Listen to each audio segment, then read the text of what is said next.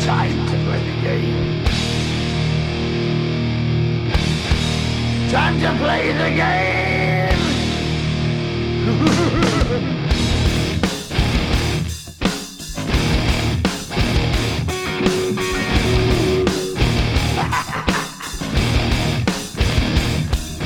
It's all about the game and how you play it. All about control. And if you can take it, all about your debt. And if you can מה קורה? הכל מעולה, הכל מעולה. יפי. אה, תקופה מעניינת. שם. בלונדון. אני, אני חשבתי שאנחנו צריכים לעשות אה, פתיח ככה יותר, יותר מלכותי בריטי.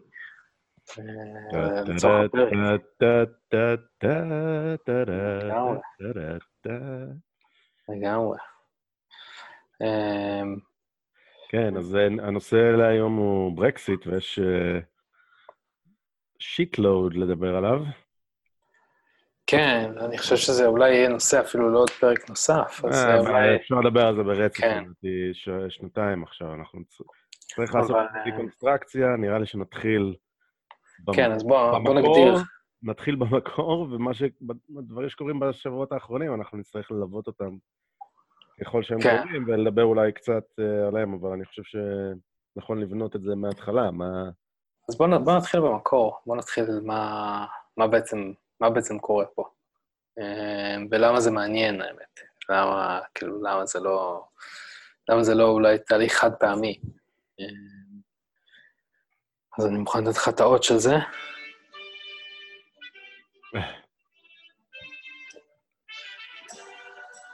אך, אהבה, אהבה ואחווה באירופה. אהבה ואחווה. כן, סליחה, זה יצא קצת אה, יותר חזק ממה שציפיתי שזה ידלק. אה, אצלי זה נשמע כמו מידי, אני לא יודע מה... וואלה, כן, בסדר. מקווה שהמאזינים ישמעו את זה יותר טוב. אז מה, מה, אז מה הרקע לזה? אמ, הרקע לברקסיט הוא, הוא איזושהי אה, מגמה שהתחילה פה כבר לפני כמה שנים באנגליה. תן לי לעצור אותך, לקחת עוד אחורה. עצרתי אותך אוקיי. לפני ש... אוקיי?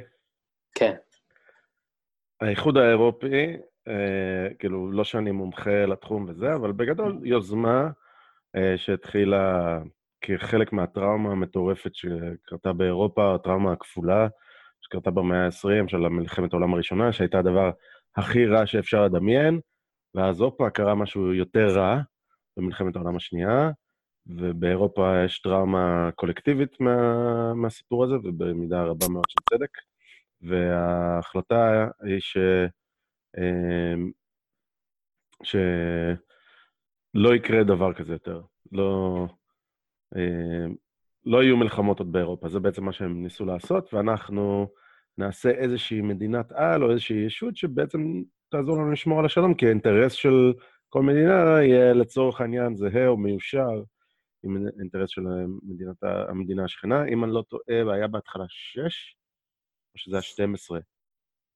אני גם לא, לא זוכר את כל לי- ההשתלשלות ההיסטורית, אבל... הדגל מרמז, נראה לי שזה היה אולי 12, לא, לא, לא קריטי כרגע, אבל היה לצורך העניין אירופה המערבית, אה, נכנסה תחת המעטה הזה הכללי של איחוד אירופי, ועם השנים הצטרפו עוד ועוד, כמובן בשנות ה-90 הצטרפו לא מעט מדינות ש, שיצאו מ, ממסך הברזל הקומוניסטי, והיום אה, אנחנו במצב של 26 מדינות, ו... ועוד שנייה אני אתן לך לדבר על מה קרה בבריטניה והמגמה של ברקסיט, אבל אה, האיחוד האירופי הוא לאט-לאט התחיל להיות באמת יותר ויותר אה, כמו מדינה פדרלית כזאת. כלומר, הם, הם לאט-לאט עשו הסכמי שכר, ואחרי זה כל מיני רגולציות. ואז אה, אחד הצעדים המשמעותיים ביותר היה מטבע משותף, אה, שגם אה, נראה כמו נצח, אבל זה קרה רק בסוף שנות ה-90. זה התחיל אה, לקרות. אה, מי ש... אני עוד זוכר שהיינו ב... בחו"ל, בקפריסין, ושילמנו ב... לא זוכר מה זה היה, ובפולין שילמנו בזלוטי, והכל, ו... ודנמרק ב... דויטשה מרק בגרמניה והכל, אז יורו הגיע, זה בעצם איזשהו בנק מרכזי, מטבע מרכזי, שהוא... זו נקודה מאוד קריטית, ואני אצטרך להביא איזה כלכלן שיסביר לנו בדיוק. אתה קצת כלכלן ב, בהבנתך, אבל כאילו, היה לזה השלכות מרחיקות לכת. אה, אז בעצם כל מי שתחת האיחוד האירופי עבר תחת היורו, למעט מדינה אחת, שזו בריטניה, שלא רצתה ללכת תחת המטבע האירופי, וגם אז היה... רק אני אחדד פה נקודה, זה לא כן. נכון. אה, אוקיי. יש די הרבה מדינות באירופה שהן לא תחת איחוד המטבע. אה, וואלה. למנות חלק מהן, דנמרק, שוודיה, הרבה מדינות מרכז אירופה, צ'כיה, הונגריה, בולגריה, וואלה. ואחרות. ואחת הסיבות, ואני קופץ ככה להווה, זה שהם לא רצו להגיע אה, למצב שבו יוון נמצאת היום. תגיד, בבולגריה אבל אפשר לשלם גם ביורו. אפשר לשלם גם ביורו, אה, אבל, אבל לא חייבים לשלם, לא חייבים לקבל את זה. באנגליה אני יכול לשלם ביורו? אני בא לפרטה מנג'ה. אה, יכול להיות שיש מקומות שיקבלו בלונדון. אה, כמו שבישראל אבל יקבלו דולרים, זה לא כן. חלק מה... אבל בבולגריה, בבולגריה ורומניה זה גם ככה. כלומר, כנ"ל בשוודיה ובדנמרק. אוקיי. ואגב, המטבע, ב... המטבע ברוב המקומות האלה גם לא מוצמד ליורו.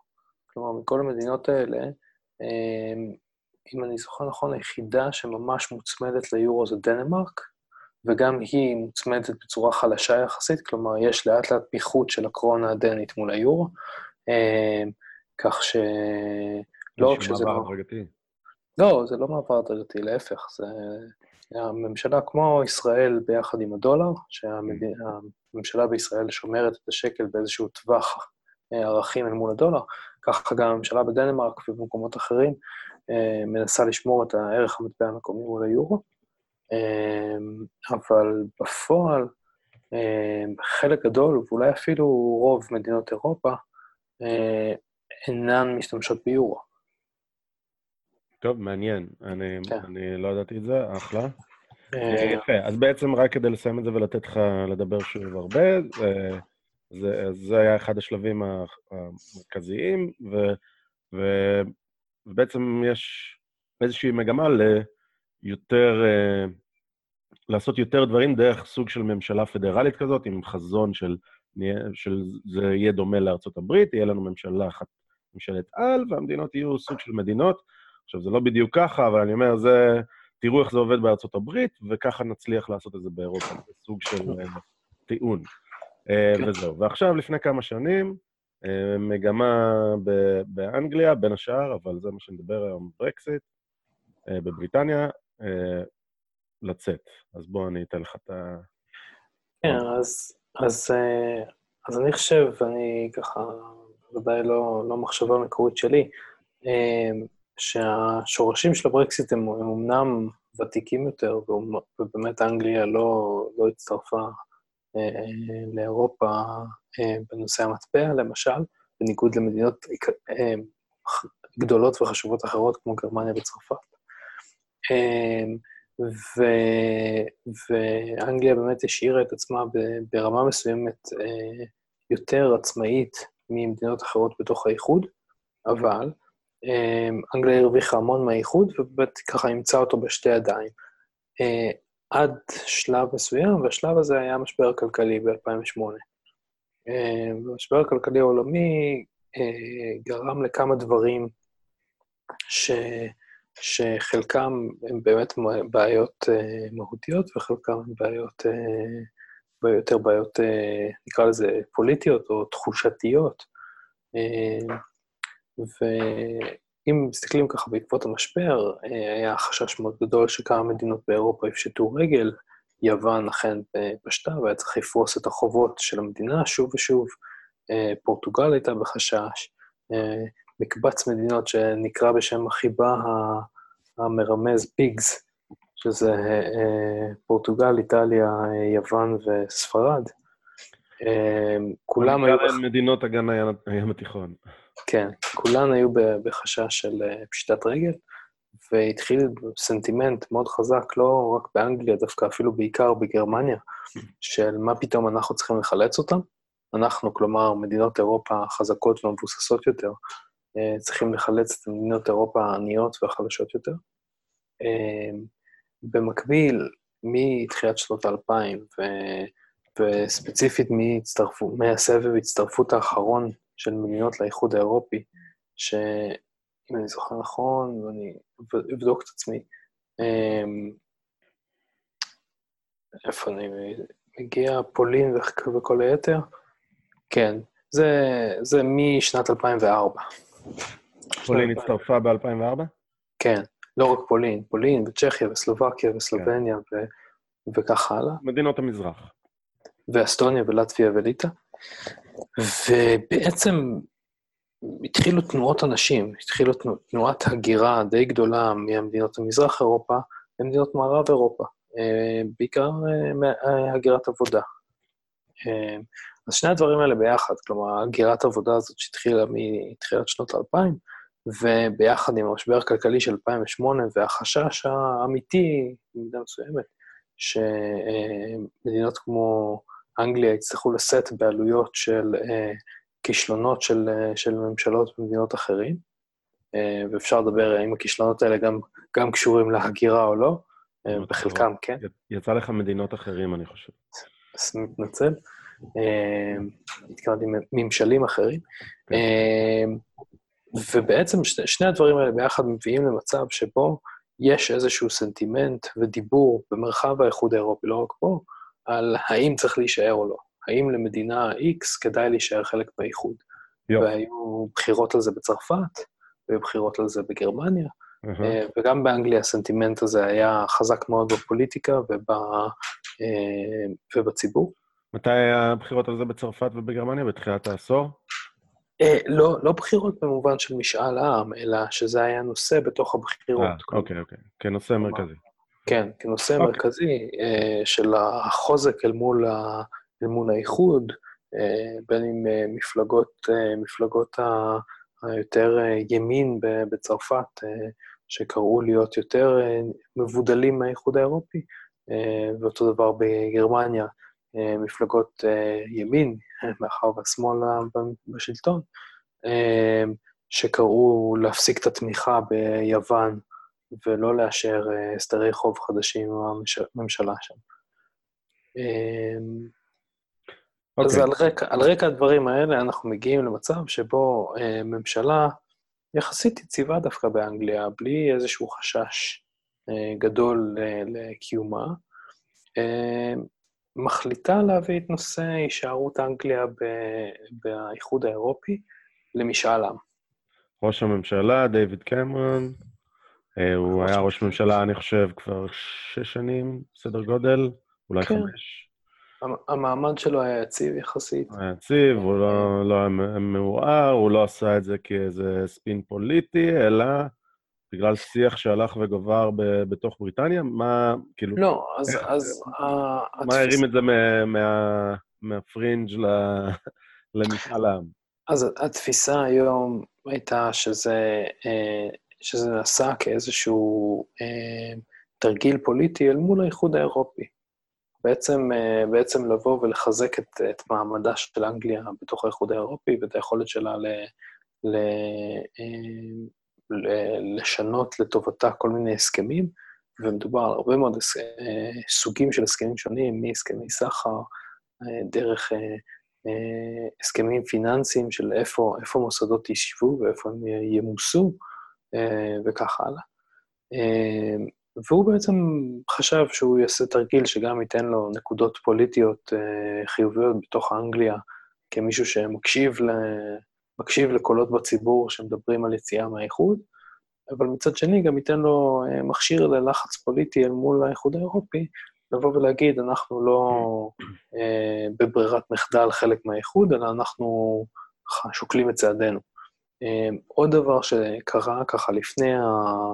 אה, לפני המשאל על הברקסיט, היה משאל פנימי בתוך אנגליה על העזיבה של סקוטלנד את אנגליה. וגם זה יצר איזושהי, איזושהי, איזשהו מומנטום בכלל להלך הרוח, להלך החשיבה על, אה, על האם לעשות משאל עם על דבר כזה. במשאל הזה התוצאה הייתה לא ברוב עצום, אבל ברוב אה, מוחלט. ברוב, כן. ש, שנשארים בחלק מבריטניה, סקוטלנד כן. לא עוזבת להיות עצמאית. אגב, מה שהניע את זה, זה...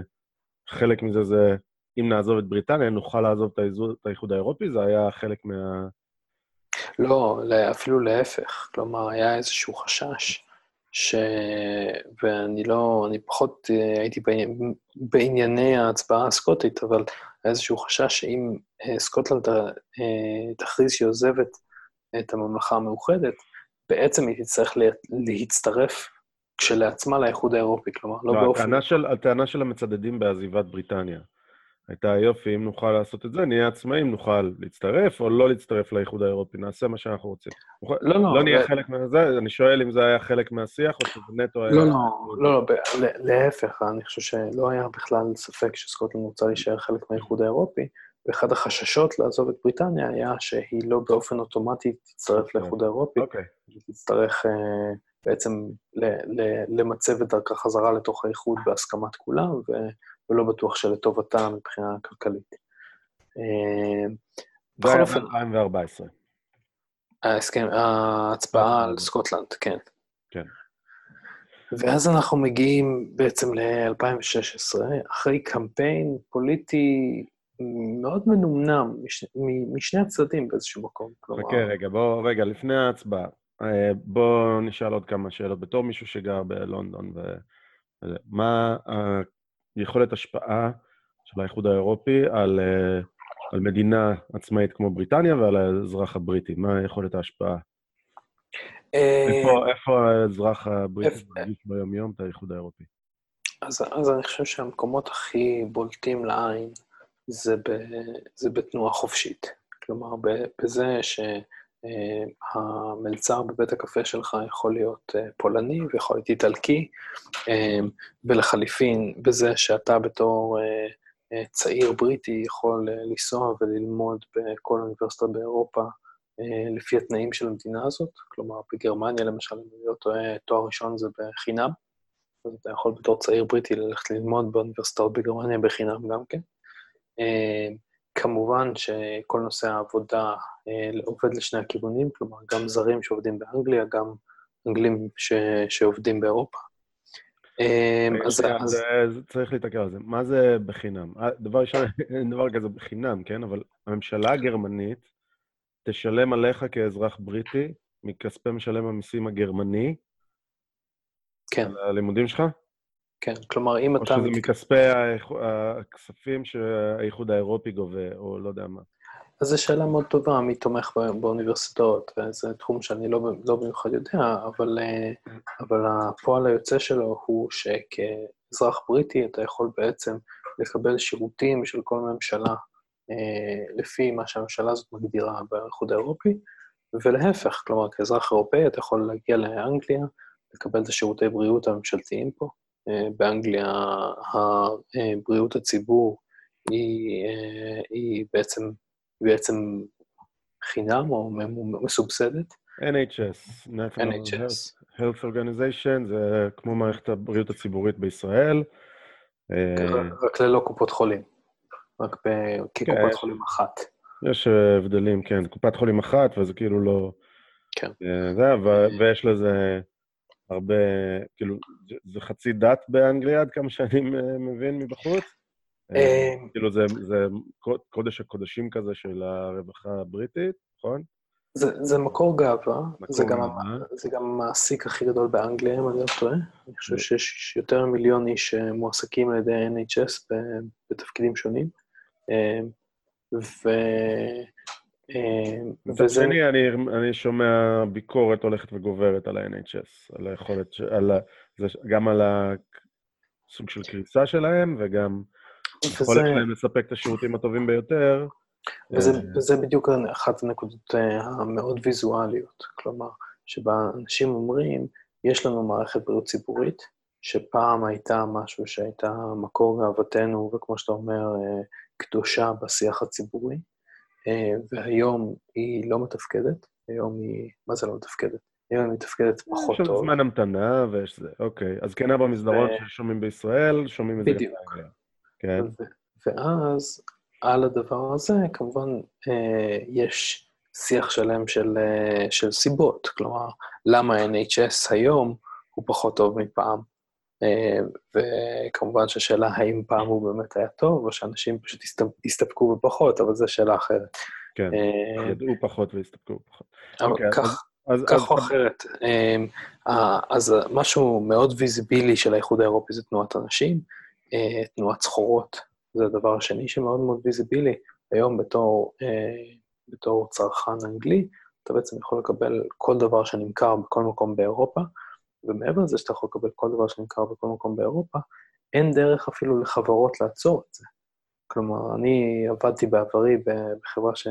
שמייצרת מזון, אה, ושייצרה מזון במקומות שונים באירופה, ואנחנו לא יכולנו למנוע את זה שאת אותו, אה, את אותו מוצר שאנחנו מייצרים באנגליה ובפולין, מן הסתם בפולין הוא עולה פחות, רשת סופרמרקטים פה באנגליה יכולה לקנות מאיתנו בפולין ולהביא אותו, אם, אם יכולה לעשות את ההובלה באמת בזול, להביא אותו מפולין יותר זול ממה שאנחנו יכולים לייצר אותו באנגליה. בסדר, אבל זה לצורך העניין כמו אה, הסכמי סחר, בלי תעריפים, בלי מכס, יבוא. נכון. אה, זה, כאילו היתרון. בעצם אתה מייצר שוק שהוא, שאתה יכול להעביר סחורות מיד אחת ליד שנייה ו- ולנצל יתרונות יחסיים של מקומות שונים. אז, אז מה שזה יצר, בעצם, זה כמו, ש, כמו שתנועת הנשים אה, הביאה לפה הרבה מאוד ידיים עובדות לשוק האנגלי, מה שתנועת סחורות יצרה, זה בעצם אה, כוח ייצור או עלות ייצור מאוד מאוד זולה לשוק האנגלי.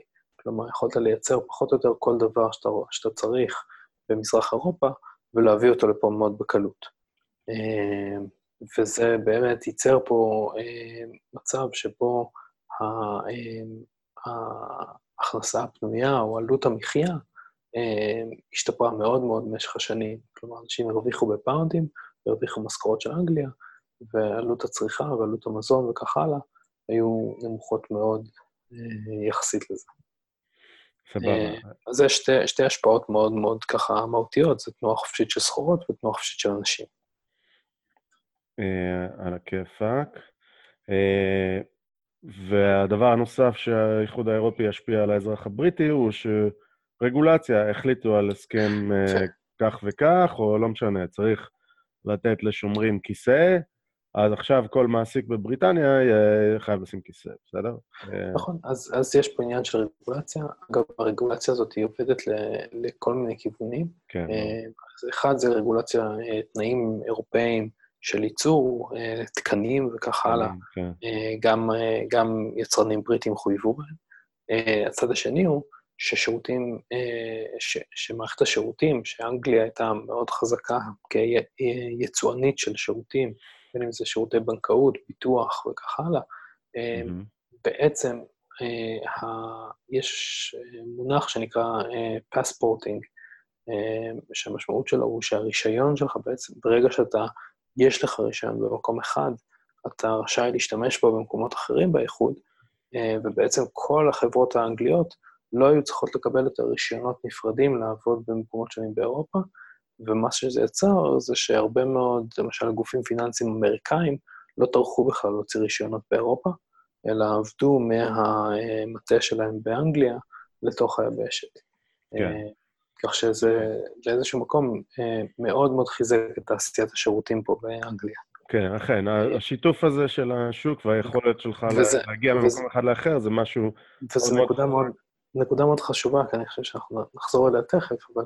אה, אז, אז אמרנו שהאיחוד האירופי עשה, אה, הטיל, נקרא לזה, הרבה מגבלות על ייצור, כי פתאום יש תקנים אירופאים שצריך לעמוד בהם, ויש אה, כוח אדם זול שיכול לייצר את אותם דברים במזרח אירופה, אה, אבל לעומת זאת מאוד היטיב עם תעשיית השירותים. כלומר, אה, בנקים ועורכי דין ו, כן. וחברות ביטוח, הם מאוד מאוד הרוויחו מזה. אוקיי, ומה אני ש- רוצה להישאר רגע, זה חשוב מה שאתה אומר, אני רוצה להישאר רגע בר- ברמת העקרונות. כל מה שאתה אומר הוא מצוין ואני- בטוח שנחזור אליו. אבל ברמת העקרונות, שוב, הנ- הנקודה היא שמצד אחד נותנים לך כבעל עסק גישה, אוקיי? אתה יכול בהינף יד להגיע לכל מקום ביבשת שהוא תחת האיחוד האירופי, בא לך לפתוח שלוחה של העסק שלך בטורינו, אתה יכול לעשות את זה, לא צריך להתעסק בזה, זה לצורך העניין, זה משהו מאוד מאוד חזק. אה, מצד שני, אה, יש איזשהו, אה, יש סכנה לפחות של משיכה למכנה המשותף הנמוך ביותר בדברים של רגולציה. כלומר, אם רוצים לדאוג לאנשים בפולין שלא יהיה שם איזה ניצול עובדים, פתאום באנגליה זה חוק שבכלל מנסה לעזור לעובדים בפולין, פתאום הוא משפיע על האנגליה. בסדר? זה אני אומר ברמה העקרונית. עזוב רגע... כן, כן, לחלוטין. אה, אז זה, זה כאילו הסכנה, זה ה-tit for tat. אה, זהו, עכשיו יש עוד הרבה דברים שהאיחוד האירופי עושה, שהוא לא מומחה, אבל, אבל אחד הדברים החשובים זה, נראה לי שהם חשובים, זה יש בית דין אירופי, נכון? ובית דין לזכויות אדם אירופי. אה, בזווית הישראלית אולי לא, לא, זה לא האג, זה לא האג. כן. בית הדין האירופי לזכויות אדם, ECHR, אה, שבעצם אה, בית דין לזכויות אדם, שעד כמה שהבנתי, ואני אשמח אם מישהו יתקן אה, או יבהיר, אבל יש לו החלטות שהם דברים שהם על-מדינתיים כאלה, שמחליטים על, על דברים שקשורים לדברים ברומו של עולם, עולם בסדר? פרוטוקולים וכאלה, אז החלטותיו, עד כמה שאני מכיר, מחייבות בנושא הזה, ויש עוד כל מיני דברים כאלה, אה, אה, עוד כל מיני מועצות כאלה שכאילו מדברות על הדברים הרוחביים שקשורים לאירופה, אה, הדברים שקשורים למטבע האירופי והדברים שקשורים ל... ל... יש באופן כללי את ה-European Council, שזה כאילו הקבינט של ראשי המדינות, אוקיי? זהו, עכשיו בואו נדבר על... הצ... אז יש כל מיני דברים, שירותים, גופים וכולי. עכשיו אני נהפוך את החץ ונגיד איפה הבן אדם הבריטי משפיע על האיחוד האירופי, כלומר, דמוקרטיה. אז בואו נראה איך זה דמוקרטיה. אה, יש לנו, אני, אתה רוצה אתה להגיד? יש, יש בחירות הרי לפרלמנט האירופי, פעם בחמש? נכון. אה, אני לא בטוח, ארבע, חמש שנים, כן. בסדר, אז יש בחירות לפרלמנט האירופי, ואז יש נציגים בפרלמנט לכל מדינה. אמ, ו... ואז, ואז הדמוקרטיה הנציגית אה, אה, נשמרת, לכאורה, אה, וזה בעצם הכוח שיש לאזרחים, אוקיי? יש פה משהו שאתה רוצה להוסיף? יש עוד איזשהו אקנטביליות שיש לאיחוד האירופי אל מול האזרחים בבריטניה? מהבחירות האלה, כי בסוף פוליטיקאי, בכל מקום, יש לו אקאונטביליות למצביעים, מה שהוא עושה. כן. אז, אז יש עוד איזה משהו כזה? לא, יש, תראה, יש, יש החלטות אה, שהממשל הבריטי, הממשלה הבריטית, אה, או הפרלמנט הבריטי, אה, צריך לקבל באופן שוטף, אה, כחלק מהפעולה בתוך האיחוד האירופי. כלומר, אם יש איזשהו נושא שבו אה, הציבור הבריטי חושב שהוא מקבל אה, שירות לא טוב או פחות טוב, או לא רוצה לקבל שירות יותר טוב, למשל, אה, הסכמי דייג, אה, שזה תמיד נושא טעון בין המדינות אירופה. אה, ספציפית בבריטניה, שהיא אי. ספציפית בבריטניה. אה, וספציפית בין בריטניה לאירלנד, שגם היא אי, והן חולקות את אותה חתיכת ים. אה, אז, אה, אז נושאים כאלה בעצם זה נושאים שבהם הפרלמנט המקומי צריך להתייצב אל מול ולשאת ולתת, בעצם לא הפרלמנט, הממשלה המקומית, באופן שוטף אל מול האיחוד האירופי. כך שלא לא יש, הכל... יש זה... תקשורת של הממשלה, של הממשל כן. הלאומי עם הממשל האירופי, או האיחוד האירופי. עכשיו רגע, אז אני אמשיך לתאר מה קורה. אז יש את הפרלמנט... אה, רק רק להדגיש, הפרלמנט האירופי הוא, אה, הוא פרופורציונלי למדינות. כלומר, מדינה כמו אנגליה, שהיא אולי השנייה או השלישית בגודלה באירופה, גם מקבלת מספר הנציגים, השני או השלישי בגודלו, בתוך הפרלמנט הזה. כן. אה, על, על הכיפאק. אז, אז הפרלמנט האירופי יש בעצם נציגים, כמו שאמרת, בצורה פרופורציונלית. הבחירות הן כל חמש שנים, יש אגב בחירות כן. ב-2019 במאי. שזה uh, נקודה מעניינת, אגב. נקודה מאוד מעניינת. Uh, אממה, uh, דחפתי את המילה לכאורה שם קודם, שבטח שמת לב אליה. יש, יש בעיה אחת בפרלמנט האירופי, בעיה, יש הרבה בעיות לדעתי, אבל בעיה מובנית, היא שחברי פרלמנט אירופי לא יכולים להציע הצעות חוק. הם רק יכולים לאשר הצעות חוק. יש גוף אחר שמציע הצעות חוק. אתה מכיר את זה? אה, לא, לא לעומק. לא, אוקיי, אוקיי, אז בעצם אין, הפרלמנט הזה הוא לא יכול לעשות, להציע שום דבר, להציע רפורמה בשום דבר, לא יכול לעשות כלום. בעצם מה שקורה, אה, אחרי הבחירות, יש אה, הצעה למינוי ה-European Commission. European Commission זה יהיה גוף ש, שימונה על ידי הפרלמנט האירופי, אוקיי? בעצם מי שמציע את ה-European Commission, אני, זה בכוונה מסובך, אני בכוונה עושה את זה ככה, זה ה-European Council, שזה לצורך העניין מרקל ומיי וסרקוזי יושבים, בסדר? זה ברור, ברור שזה לא רק הם, ואולי זה לא הם אישית וזה, אבל כאילו המדינות יושבות ביחד ומציעות מישהו ל- להיות ראש ה-European Commission, ואז זה עולה להצבעה בפרלמנט, והפרלמנט יכול לאשר או לא לאשר, ואם הוא לא מאשר, בוחרים מישהו אחר, לאשר או לא לאשר וכולי. אם אה, אני... ואז יש European Commission, סליחה, עוד שנייה, ו- וזה גוף מאוד קטן, שהוא עכשיו הגוף היחיד שיכול להציע הצעות חוק. ואם אני לישראלים מנסה להגביל את זה, זה כאילו שנשיא המדינה, בוא נגיד שנשיא המדינה נבחר, כי הוא נבחר על ידי הפרלמנט, כן? באלגוריה זה, זה, זה יחסית דומה, כאילו נשיא המדינה יהיה היחיד שיכול להציע הצעות חוק והכנסת uh, תוכל לאשר. יש אנשים שיגידו, או, מצוין, זה לא יהיה הצעות פופוליסטיות, על הכיפאק. מצד שני, זה מרחיק עוד צעד את האזרחים מה...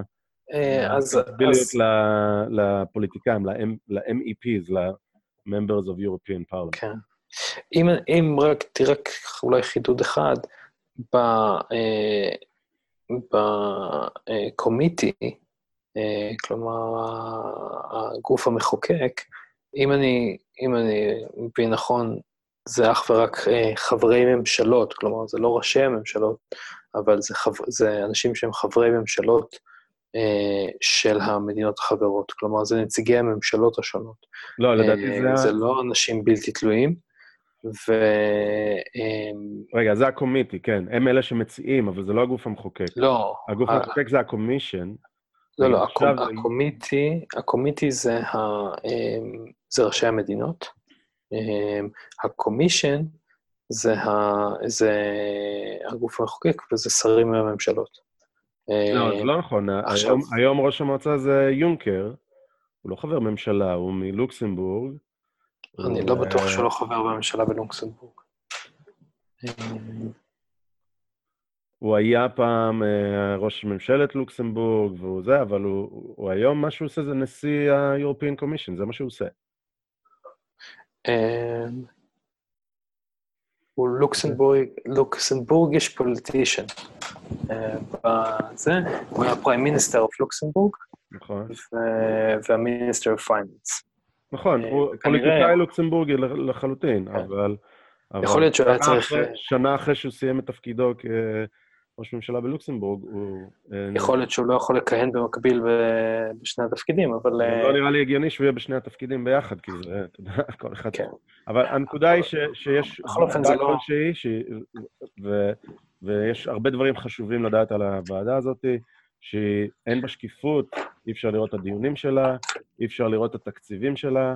Uh, לאחרונה הם הצביעו על זה שלא תהיה שקיפות ולא. לא יחשפו את, ה... את ההוצאות של, ה... של החברי פרלמנט ושל חברי הקומישן. יש שם משהו שקורה שהוא לא מספיק שקוף, תגיד, אפשר להגיד, זה לא מושחת, על הכיפאק, אבל, אבל זה לא שקוף. אז בעצם קורה משהו, ועכשיו הם מזרימים חוקים לפי תפיסת עולמם, שיכול להיות שהיא מאוד רחוקה ממה שאנשים הצביעו עבורו, אוקיי? גם כי, גם כי זה כבר שני שלבים מההצבעה, ואין ליונקר, אין לו אקאונטביליות למישהו שהצביע ל, לטוריז בבריטניה, אוקיי? אה, והוא מציע, מה שחשוב לו זה, בטח שאם הוא מלוקסמבורג, יכול להיות שגם הוא עושה דברים שהם יקדמו את לוקסמבורג על חשבון בריטניה, יכול להיות.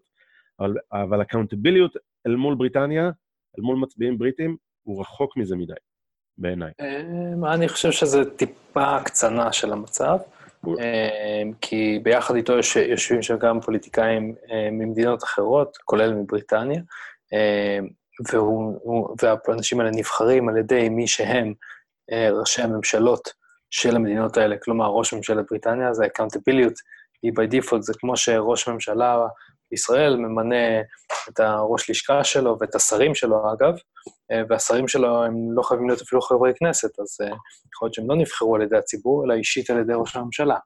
נכון, אבל ראש הממשלה accountable לכל מה שקורה שם, כי הוא או לא באותה מידה, תרזה מיי ומרקל ושאר האנשים במועצה האירופאית אחראים... אתה מבין שזה once removed, אתה מבין שזה צעד אחד, תרזה מיי ויונקר, אין להם אותם אינטרסים, הוא לא accountable, זה יופי שיפגע בתרזה מיי, אני בכלל לא אוהב אותה. שיבוא אה, מישהו אחר, זה לא...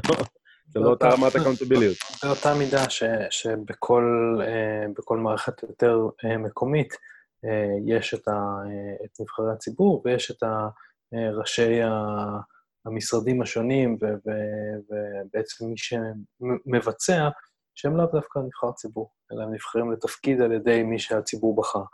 אני לא רואה בזה ספציפית, במבנה אני לא רואה טעם לפגם. אה, אוקיי, מעניין. לדעתי יש שם בעיה גדולה. אני בסוף בוחר אה, אנשים שיהיו המחוקקים שלי, חברי פרלמנט, ואין להם כוח לעשות שום דבר. אה, אבל אוקיי, עכשיו... אה, אגב, רק, ש, רק שתדע שבפרלמנט האירופי, למשל, אה, שמייצגים את אנגליה, יש גם חברי אופוזיציה וגם חברי קואליציה באנגליה. כלומר, זה לא רק הממשלה הנוכחית האנגלית, שבמקרה היא שמרנית, מכתיבה את הטון של אנגליה באירופה, אלא יש ייצוג. זה אמור לעבוד כמו פרלמנט, זה ברור. הנקודה שלי היא שזה לא עובד כמו פרלמנט, כי אין להם שום יכולת להציע כאופוזיציה, כקואליציה, כמה שלא תרצה, להציע רפורמה במשהו, אין להם יכולת, אסור להם. אה, אז לכן אני טוען שזה, ברור שיש פה טעם נפגם בעיניי, אבל לא אוקיי. לא, אבל אה, אתה גם, היות ויש ייצוג גם לקואליציה וגם לאופוזיציה בפרלמנט הזה, כלומר, לאופוזיציה וקואליציה בריטית בפרלמנט האירופי, אז המקום של האופוזיציה הבריטית לצורך העניין, אה, כרגע היא לנגח את הממשלה הבריטית על ידי כל מיני הצעות לחקיקה אין הצעות חקיקה. לא, לא, אני אומר, אני, אני מסביר למה אני חושב שזה בסדר שאין הצעות חקיקה. היות ואתה מושיב כביכול באסמכתה עליונה יותר מהממשלה המקומית חברי אופוזיציה, כלומר, אנשים שהציבור באנגליה לא נתן להם מנדט לנהל את אנגליה, אז למה שתיתן להם מנדט להציע חוקים פן-אירופאיים, כשלא נתת להם מנדט בשוק, בממשל המקומי. עכשיו, לא העניין יש לך, יש לך דברים שעוסקים ברמה המדינתית, דברים שעסוקים ברמה, שעוסקים ברמה האירופאית. זה לכאורה הסדר של הדברים. האיחוד האירופי עוסק בדברים שהם פן-אירופאיים.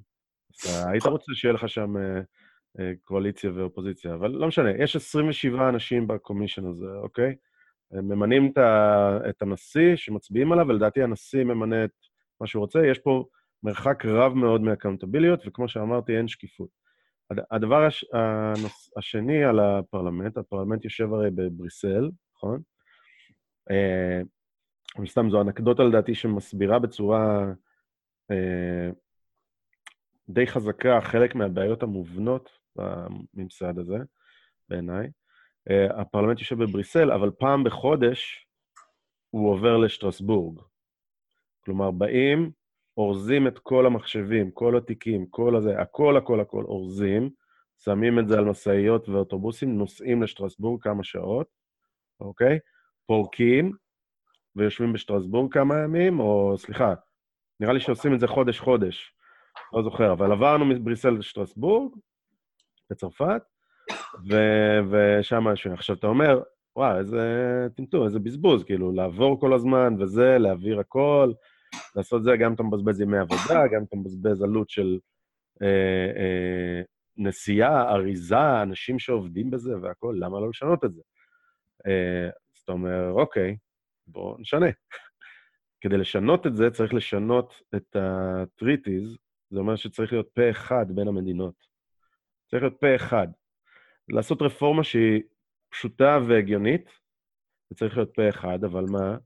לצרפת יש אינטרס שיהיה בשטרסבורג הפרלמנט האירופי, כאילו, ה-MEPs שיהיו בשטרסבורג, כי זה מכניס ביזנס, אנשים באים לפגישות שם, וזה, יש אינטרס לצרפת, אז צרפת מתנגדת לזה.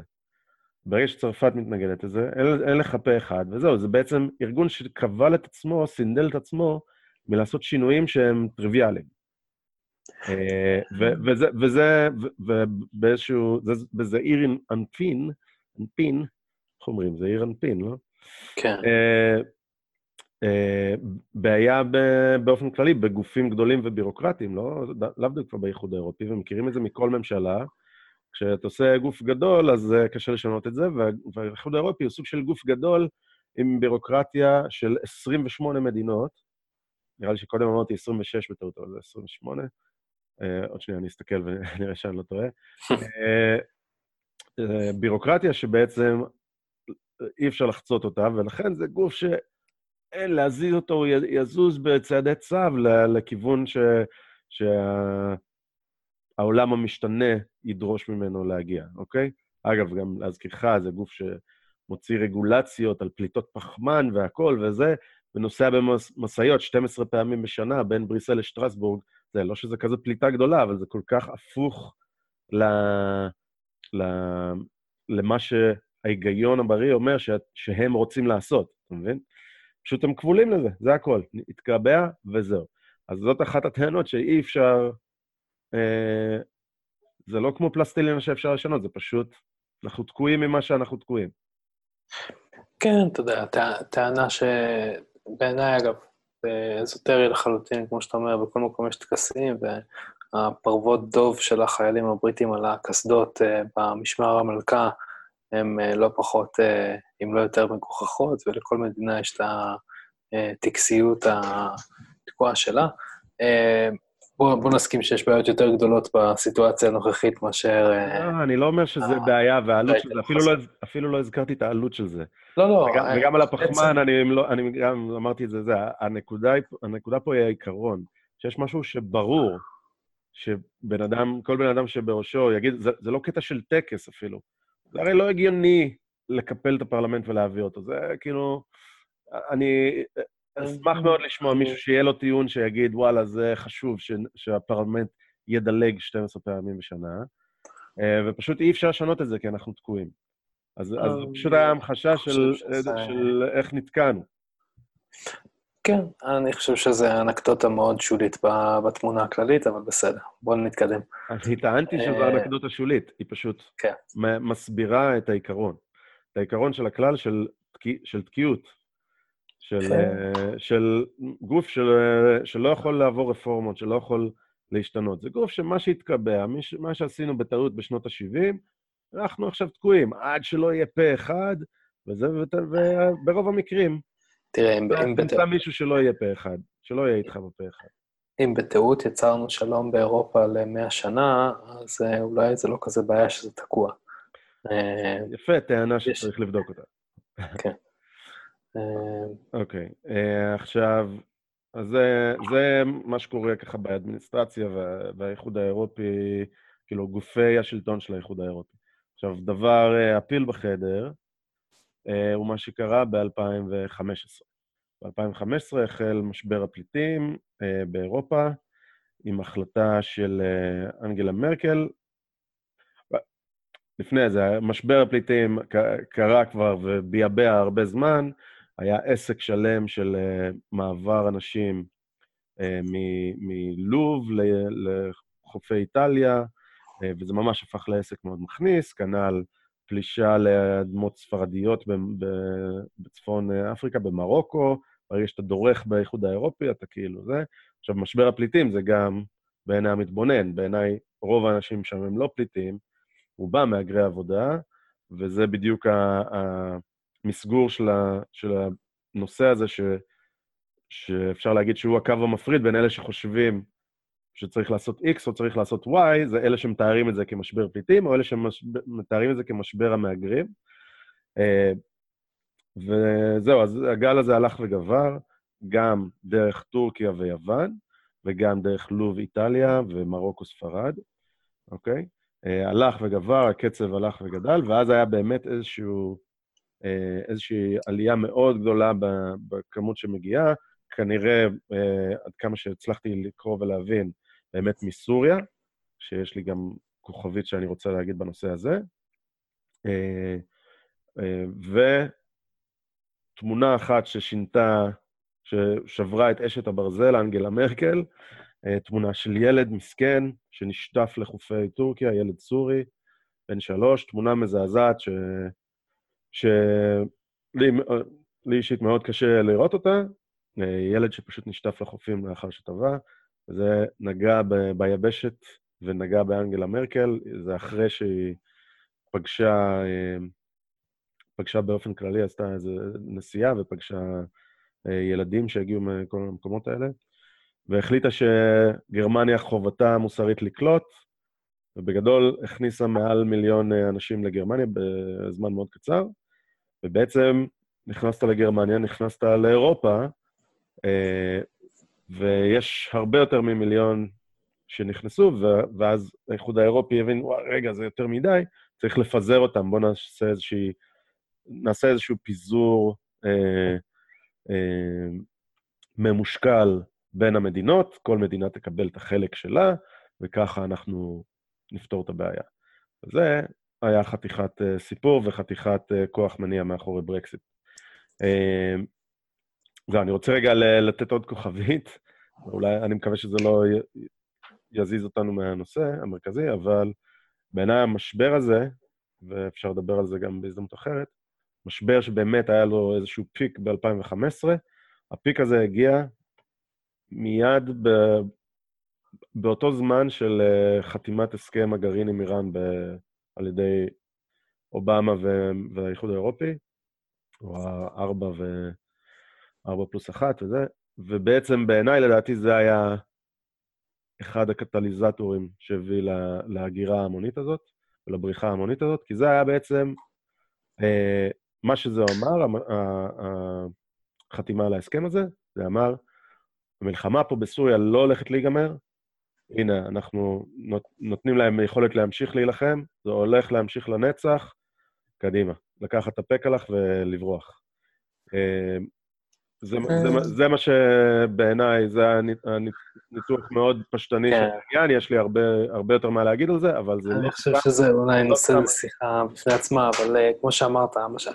הבעיה הזאת של, ה, של ההגירה uh, התחילה הרבה לפני, התחילה מצפון אפריקה, uh, והתחזקה ככל שהמשבר בסוריה התחזק, ואגב, עוד לפני המשבר בסוריה, במלחמות עיראק, יצרו הרבה פליטים שהגיעו לאירופה, אה, ובהחלט הטיעון והנושא של, של ההגירה באירופה, אה, השתמשו בו הרבה מאוד סביב ברקסיט, אה, על אף שבפועל המספרים שהגיעו לאנגליה גם לפני ובוודאי אחרי, הם נמוכים בצורה משמעותית מכל מכל נתון אחר, ובטח מכל מדינה אחרת באירופה. אה, מהסיבה הפשוטה, אה, שאנגליה היא אה, אי, והרבה יותר קשה להגיע לפה. וזה באופן מפתיע, זה עדיין גם בעולמנו המתקדם, עצם היותך אי מקשה. לא תשמע, אנשים שחצו את, ה, את הים התיכון מאפריקה והגיעו לאירופה איכשהו כן, אה, עדיין לא, לא כל כך קל לעשות את אותה חצייה מספרד לאנגליה או מצרפת לאנגליה. אגב, הטריק מלוב לאיטליה, אחד הטריקים שהיו, זה, זה עבר אבולוציה עם השנים, כי המדיניות גם של האיחוד האירופי השתנתה, אבל זה בגדול היה לשלוח סירה עמוסה באנשים, להוציא אותם מטריפולי לצורך העניין, להוציא אותם מחוץ למים הטריטוריאליים של לוב טיפה, ואז לכבות מנוע, להרוס את המנוע, ועכשיו, לפי האמנות בינלאומיות, צריך להציל אותם, ו- והאירופים הם כמובן, יש להם אה, מצפון והם אנשים טובים, והם היו באים להציל, הצי האיטלקי היה פשוט עושה משימות הצלה, מביא את הסירות האלה, שממש ניצול ציני של, ה- של הכוונות הטובות אה, כן, של אירופה אה. ושל איטליה, וזו הייתה השיטה, זה לא שהיה צריך כאילו ציים ולעבור וזה, היו מעמיסים את הסירות האלה הרבה יותר ממה שהן יכולות, הרבה אנשים שלא ידעו לשחות. אני, בעוונותיי, ראיתי סרטונים שאני הייתי שמח לא לראות, של אנשים שלא יודעים לשחות, שפשוט רואים סירה איטלקית, מרוב התרגשות על סירה קטנה, אנשים מתחילים ליפול במים, וסתם, מים שקטים, אבל אנשים פשוט... אה, אה, צוחקים והכל ממש כאילו נוראי. אנחנו סוטים מה- מהנקודה, ואני חושב שאפשר לדבר פרק שלם אולי על, על נושא, נושא ההגירה, הפליטות, אה, וכך הלאה. אה, אבל, אבל הנושא הזה של, אה, של איך זה השפיע על כל הקמפיין והתפיסה של היציאה מאירופה, הוא נושא מאוד מאוד חשוב, כי טיעונים, ואני חוזר פה לנקודות שנגענו בהן קודם, טיעונים של ה-NHS, כן, הבריאות הציבור באנגליה, אה, לא במצב טוב, וצריך, אה, ואחד הדברים שגורמים לו להיות לא במצב טוב זה ההגירה הזאת, ואם לא נצא מהאיחוד האירופי, אה, לא נצליח להגן על הגבולות שלנו, ולא נצליח להגן על ה-NHS, זה איזשהו טיעון שכרך ביחד כל מיני נושאים קדושים וכואבים, כמו ה-NHS מצד אחד, וההגירה המאיימת של המיליונים שצובעים על אירופה מצד שני, וחיבר אותם בעצם לאיזשהו נתון שהוא פשוט לא נכון. כלומר, אין כל כך הרבה פליטים באנגליה, מצבו של ה-NHS היה בהידרדרות הרבה שנים לפני שהתחיל המשבר הנוכחי, ובוודאי זה לא מה שעיקר הגורם, ובעצם האנשים שכביכול אה, אה, צורכים את שירותי ה-NHS ובגללם אתה עומד יותר בתור, אה, הם דווקא אה, מהגרי עבודה אירופאים, שבפועל יש להם זכות להיות פה. רגע, רגע, שנייה, זכות, זכות להיות פה מבחינת זה שהם בעצם אה, נכנסו לפה באופן חוקי, הם לא ההגירה הלא חוקית. מה שחוקי, חוק על הכיפאק. עכשיו לא, רגע, לא, זה, זה, ה, זה הקמ, שני המקום שבו הקמפיין ערבב את הפחד הזה, שהוא באמת פחד אה, ש, שאפשר אולי להבין אותו מהמיליונים של אה, המזרח התיכון ואפריקה שצובעים על אירופה, ביחד עם הפחד ששירותי ה-NHS אה, הולכים ומידרדרים, אוקיי? ולכרוך אה, אותו בזה שאחד גורם לשני, בזמן שלא כך הדבר. רגע, שנייה, זה, את, יכול להיות שלא ככה הדבר. יש פה, אני חוזר ל-first principles, לעקרונות ראשונים, ומדבר על העיקרון. אז הטיעון היה, כמו שאני הבנתי אותו, הטיעון של הרוצים לצאת, רוצים, בעד הברקסיט, זה לא ש... זה לאו דווקא הטיעון, יש המון מהגרים באנגליה, צריך לגרש אותם, אלא הטיעון של אנחנו צריכים להיות מסוגלים להחליט האם אנחנו רוצים לקחת עוד מהגרים או לא רוצים לקחת עוד מהגרים. הגירה, יש לזה, יכולה להיות חיובית, וכשיש יותר מדי הגירה, זה יהיה מאוד שלילי. אם אנגליה היום תקלוט 50 מיליון מהגרים, המצב יהיה רע מאוד. אף אחד לא יכול להתווכח עם הדבר הזה, עם הדבר העקרוני הזה, ואם מישהו יתווכח, אז אפשר בקלות מאוד להסביר למה. עכשיו, עכשיו הבעיה, הבעיה, הבעיה היא, א', הקצב, ב', ריבונות, יכולת השליטה, ולהגיד, אנחנו רוצים יותר או פחות, או הברז הזה אל מול המצב של ה-NHS, או אל מול הזה, כמה אנחנו יכולים לשלוט, או שיונקר, שדיברנו עליו קודם, נשיא ה-European Commission, הוועדה האירופית, כנראה, זה התרגום, יונקר יקבע לנו, לתריסה מיי, שאותה אנחנו בוחרים, אבל הוא יכניס לה לגרון ויגיד, את מקבלת עכשיו 700 אלף פליטים. אז זה בדיוק הנקודה, שזו טענה, ריקה לגמרי, כי בעצם לא... רגע, רגע, זה לא טענה ריקה. אתה טוען שזה לא מה שקרה, אני טוען שאת... ש...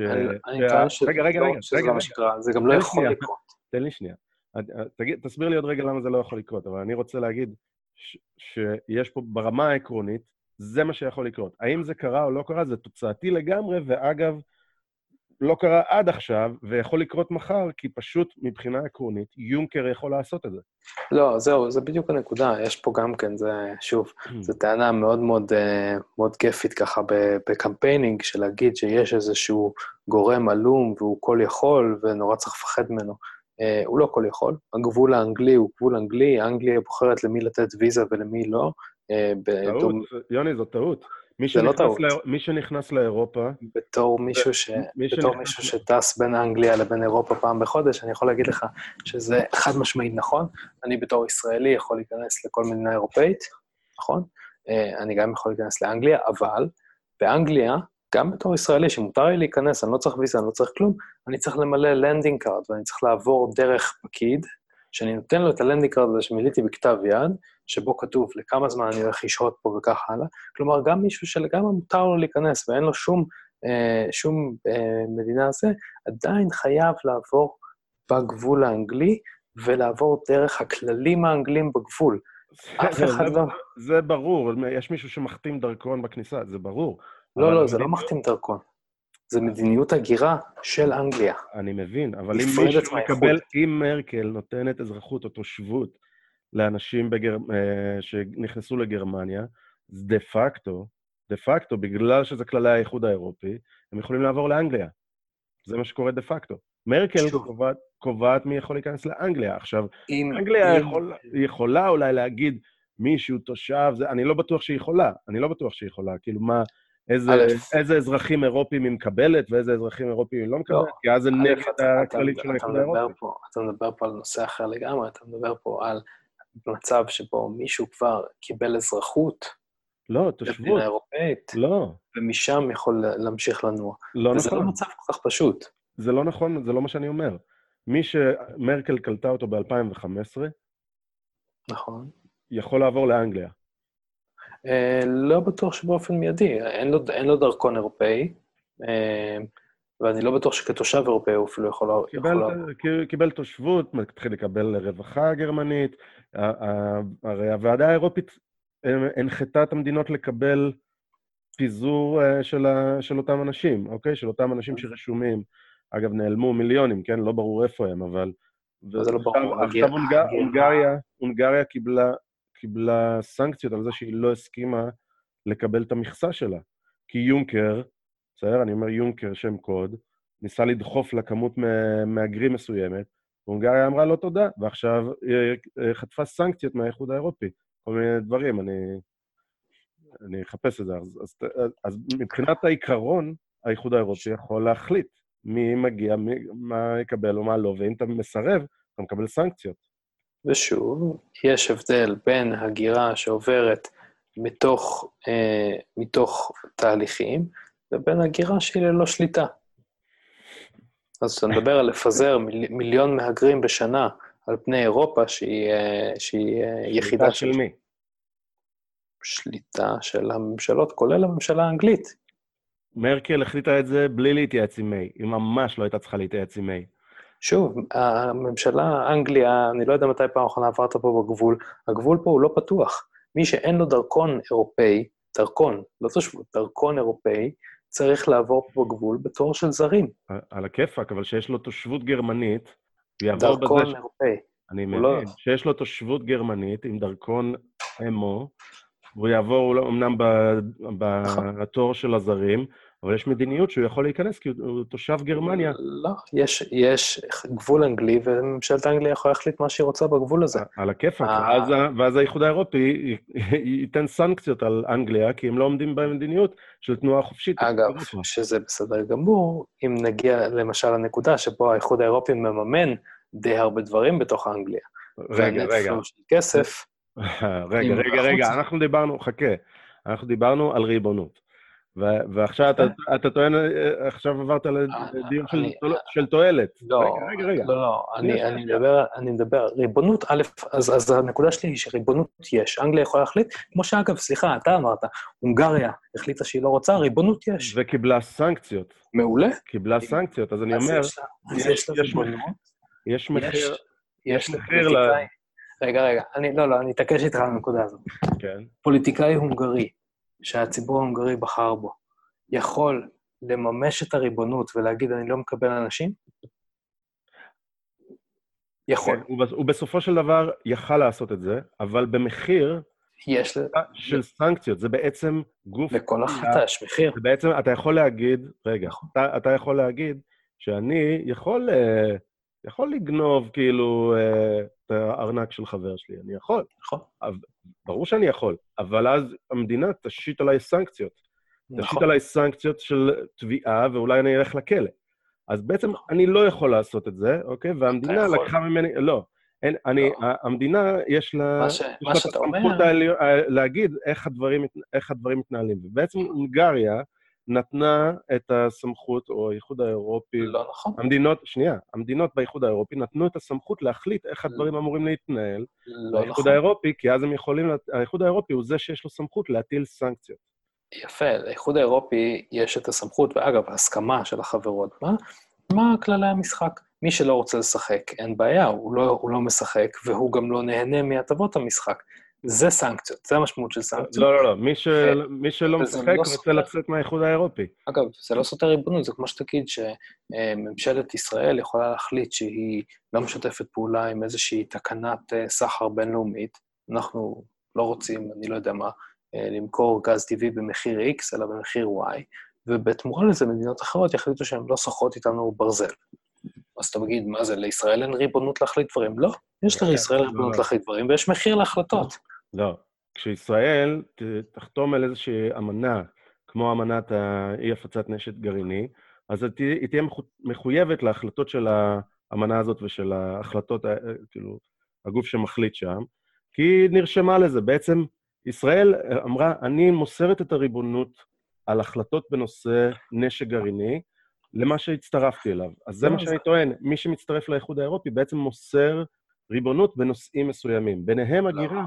ביניהם הגירה, כי אני מסרתי את הריבונות ואני יכול להגיד, אתה, אני- אתה אני- משתמש במילה ריבונות, אבל אתה צריך להשתמש במילה שיתוף פעולה. כלומר, יש בחירה לשתף פעולה, ברגע שמפסיקים לשתף פעולה, יש לזה עלויות. אני... זה, זה הכל. סבבה, ה- אפשר לסובב את זה ככה, אבל אני אומר שמה ש... דה פקטו המשמעות היא שהמדינה שמשתפת פעולה עם האיחוד האירופי, שהצטרפה, אז היא, הש... השיתוף פעולה כולל אי קביעה, כאילו, את- כולל את, את זה שהיא לא יכולה בדעת, על דעת עצמה להחליט מי מגיע או לא מגיע, בלי להיענש.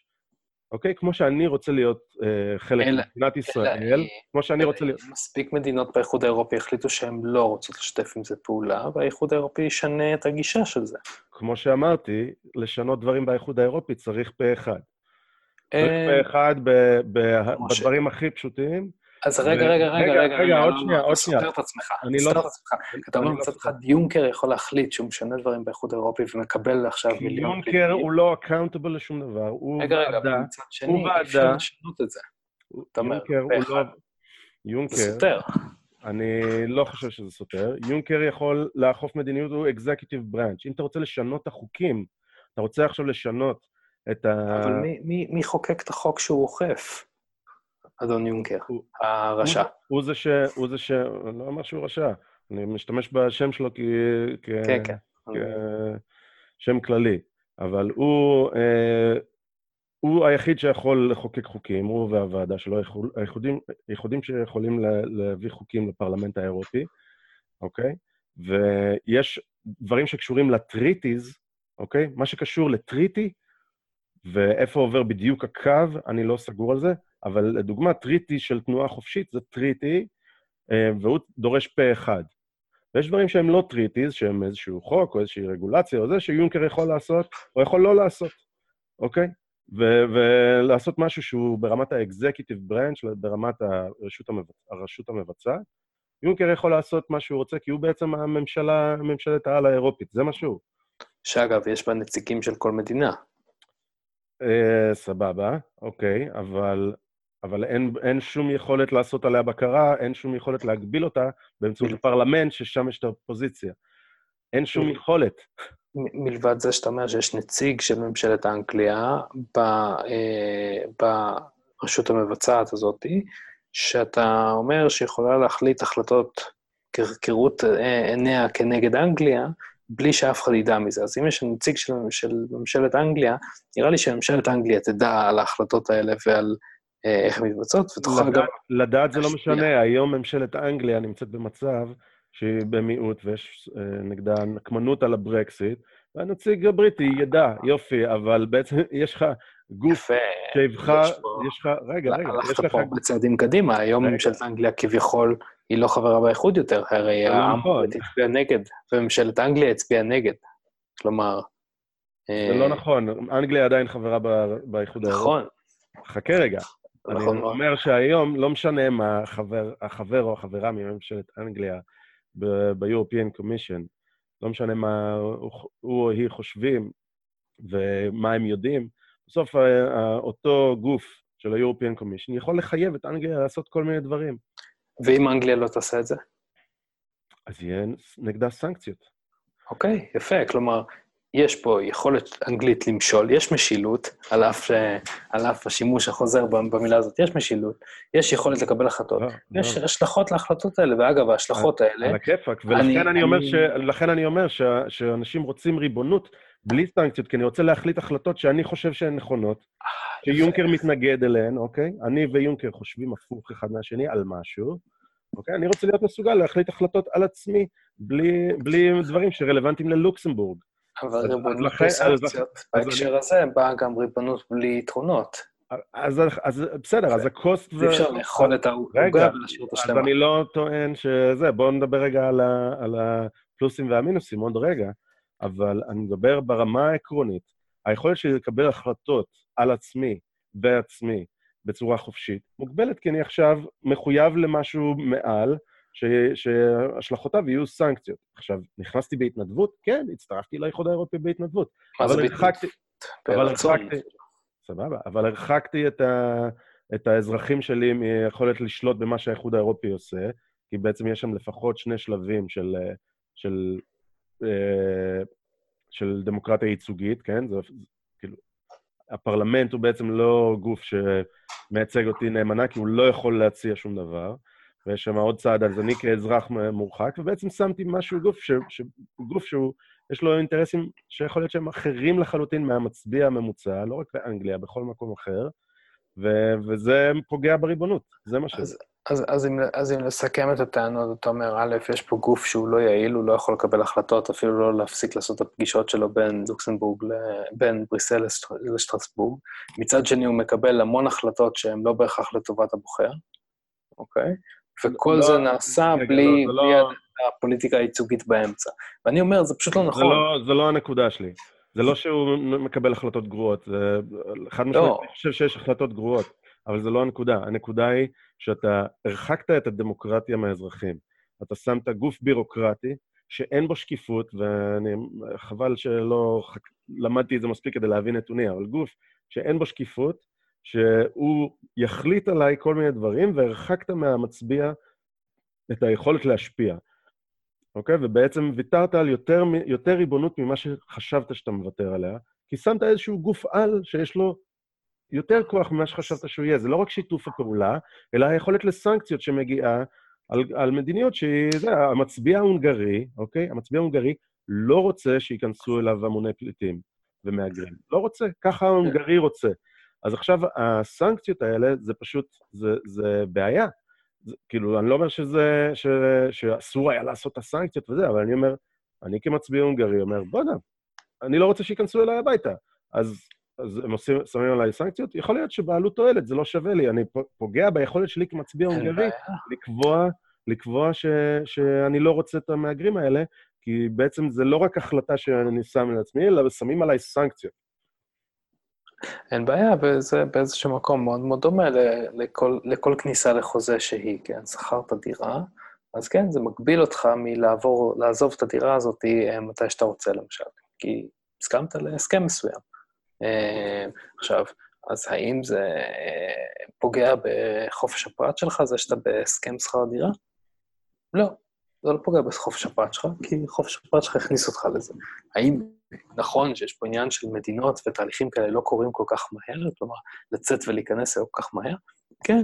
אגב, כל הנושא של סנקציות, הסנקציות לכאורה שהאיחוד מטיל על אנגליה, הן מאוד מאוד מאוד מאוד לא ברורות כמה מהן בעצם מוטלות על אנגליה וכמה מהן מוטלות על האיחוד. כלומר, מה, מה, ה, מה היכולת של האיחוד בכלל אה, להטיל על אנגליה סנק, סנקציות, גם בהמשך של מה קורה עכשיו עם הבחירות לפרלמנט האירופי וכך הלאה, הדברים מאוד מאוד לא ברורים. אה, כך שגם לסנקציות האלה, במיוחד אם הם מקרים חריגים ולא, אה, ולא איזשהו משהו ש, שהוסכם עליו מראש, אה, נדרשת הסכמה של מדינות האיחוד, כולן. כך שהדברים הם לא כל כך, אה, לא כל כך דינמיים כמו שאתה מתאר אותם, של היום החליטו משהו במועצה העלומה, ומחר יטילו עליך סנקציות אם לא תשתף פעולה עם זה. על הכיפאק, אבל גם הם לא, הם לא כל כך דינמיים בזה שאתה נכנסת לאיחוד האירופי לצפות למשהו אחד, ועכשיו היכולת שלך לשלוט במה שקורה באירופה כדמ, כדמוקרטיה ייצוגית היא סופר נמוכה כאזרח, ולכן הגוף הזה יכול להתפתח לכיוונים שבכלל לא רצית. אז כן, האם, האם, כן. האם כשאתה נכנס לדירה וחותם על חוזה, אז אתה מוותר על משהו? לא. והאם הונגריה נכנסה מרצון לאיחוד האירופי? כן. אבל, אבל חד משמעית הביקורת על, על הדברים שקורים אה, באירופה והיכולת של הונגריה לקבוע דברים לגבי, לגבי עצמה היא לגיטימית, ויכול להיות שבעלות תועלת, בסוף אה, הונגריה ומדינות רבות אחרות יחליטו שזה לא שווה את זה. אה, להגיד מה היה לפני 20 או 30 שנה ומה שיש היום, הדברים האלה משתנים.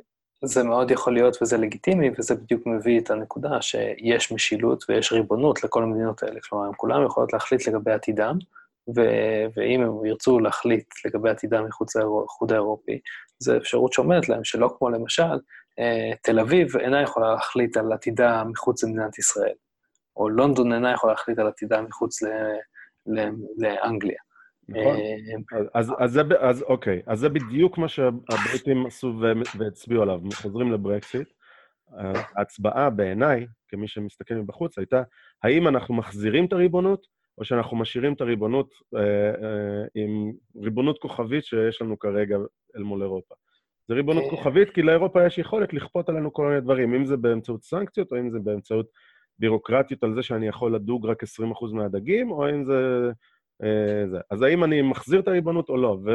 ואתה אומר, יש ריבונות כי הם יכולים לקבוע, כי כל מדינה יכולה לקבוע האם, לקבוע האם היא יוצאת, אז אני טוען, נכון, מדויק, יש, אולטימטלי, יש ריבונות כי אני יכול לבחור לצאת, כדי לקחת את הריבונות חזרה. וזה בדיוק, על זה הייתה הצבעה, בעיניי. האם לוקחים את הריבונות חזרה או לא? אז אני חושב שאתה לוקח את זה למקום, אה, למקום קצת... אה, קצת אה, אידיאולוגי מדי, ואני אסביר למה. אה, התחלתי להגיד קודם שאחד הדברים המהותיים זה ההבדלים בין התעשייה המייצרת, כן, שפתאום היה עם האיחוד האירופי נורא זול לייצר במזרח אה, אירופה למשל, כוח אדם מאוד זול, לבין תעשיית השירותים, שפתאום אתה יכול לפתוח משרד לחברה שלך בלונדון ולתת ממנו שירותים לכל אירופה, אתה לא צריך כבר רישיונות מקומיים וכך הלאה. והפער הזה בעצם יצר פער מאוד מאוד עמוק בין אה, צמיחת הכלכלה בלונדון אה, לדעיכת הכלכלה מחוץ ללונדון. ואפשר לראות את זה בהמון נושאים, אה, אתה יכול לחשוב על דוגמאות כמו תעשיית הרכב האנגלית, כן, עם כל מיני מותגי רכבים אנגליים, שעל פני השנים האחרונות, כולם, מה זה האחרונות? על פני עשרות השנים האחרונות, כולם בעצם אה, עזבו את אנגליה, ולמעט כמה, אה, כמה מכוניות בוטיק, אני לא חושב שמייצרים אף אחד מהמותגים האנגליים באנגליה יותר. אה, אתה יכול לראות את זה בתעשיות כבדות אחרות שעברו מפה. ובעצם הפער הזה בין, בין אנגליה האמיתית, או אפילו לא אנגליה, כן, הממלכה המאוחדת האמיתית, לבין, לבין לונדון, לבין תעשיית השירותים, הלך וגבר, והמשבר הכלכלי האיץ את הדבר הזה עוד יותר. אה, ובעצם אחד, אחד הפערים הכי עמוקים שברקסיט ככה, שההצבעה על זה הציפה, זה בעצם למי זה טוב להיות באירופה ולמי זה לא טוב להיות באירופה. כלומר, את מי, את מי זה משרת ואת מי זה לא משרת. וה, אה, והקווי השבר בין למי זה טוב ולמי זה לא טוב, אה, הולכים לכמה כיוונים.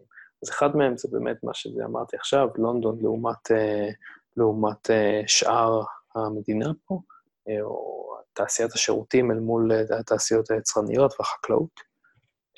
קו שבר שני זה אנשים צעירים לעומת אנשים מבוגרים, וגם פה זה קו שבר מאוד מאוד ברור, בתוצאות ההצבעה לפחות גם, של היחס של הדור המבוגר יותר לאירופה הוא הרבה יותר שמרני, הם לא נהנים מהתנועה החופשית. אני משתמש בתיאור של גדי טאוב, להגיד באופן כללי, זה הניידים והנייחים. הניידים מרוויחים מהאיחוד האירופי והנייחים נפגעים מהאיחוד האירופי. אה. הוא מתייחס לזה כאיזשהו, איזושהי... אה, שזה אמור לכלול את הכל, אלה שקרובים, אלה שבערים הגדולות, לעומת אלה שבכפר ובפרברים, צעירים לעומת זקנים, אלה כן. שבתעשייה כזאת לעומת תעשייה כזאת. זה, הוא מתאר את זה ניידים ונייחים.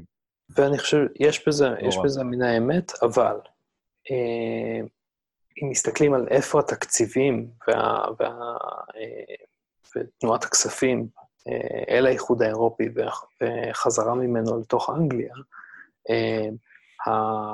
דווקא הכספים מהאיחוד האירופי שנכנסו לאנגליה ונכנסו יותר כספים ממה שיצאו, אה, דווקא הופנו לא, לא, למקומות, לא למקומות הניידים. כלומר, זה לא הערים הגדולות, אה, אלה שקיבלו את התקציבים אה, מהאיחוד האירופי, זה דווקא המקומות הקטנים. ו, ולכן יש איזשהו דיסוננס בין התפיסה של מה נותן לנו האיחוד האירופי, כן, אם אתה גר בכפר קטן, בוא נקרא לזה שלוש שעות מלונדון, uh, התפיסה של מה נותן לאיחוד האירופי בעיני הבן אדם הפשוט uh, היא, היא מעט מאוד. כלומר, הוא, הוא ראה את המפעל לידו נסגר ועובר לפולין, והוא uh, ראה שהאינסטלטור שלו, הבנאי שלו, הוא כבר לא uh, אנגלי, אלא הוא, uh, הוא רומני. Uh, ובעיניו זה נראה כאילו האיחוד האירופי רק הזיק לו. Uh, כשבפועל, אה, כחלק ממדיניות האיחוד האירופי, אה, הוא מקבל יותר תקציב מאשר, אה, מאשר אזרח אחר באנגליה, לצורך העניין בלונדון, ולא בטוח, וזו אחת הטענות הכואבות, אבל לא פשוטות לתקשורת, לא בטוח שאנגליה מחוץ לאיחוד האירופי תוכל לדאוג לקהילות האלה לרמת תקצוב אה, דומה לזה שהיא יכולה לדאוג להם בתוך האיחוד האירופי, בגלל כל מיני תמריצים. בסדר, זה תקצוב, אבל זה לא כסף, אה, זה לא כסף יש מאין, זה כסף ש, שאותם אנשים משלמים במיסים, והוא מגיע בסופו של דבר לאיחוד האירופי, והשאלה האם הכסף הזה חוזר בצורה יעילה או לא יעילה. יש טענה שתגיד, ברגע שזה עובר דרך ממשלה בריטית, שהיא כנראה גדולה ומסואבת, עולה לגוף אה, גדול ומסואב אחר, ואז אמור לחלחל מטה. לא, לא, זהו שזה... הרבה מהשמנת... אה, זה, לא, זה לא רק יעילה או לא יעילה, אלא זה גם לאיפה בסופו של דבר תקציבים אה, מגיעים. זה כאילו...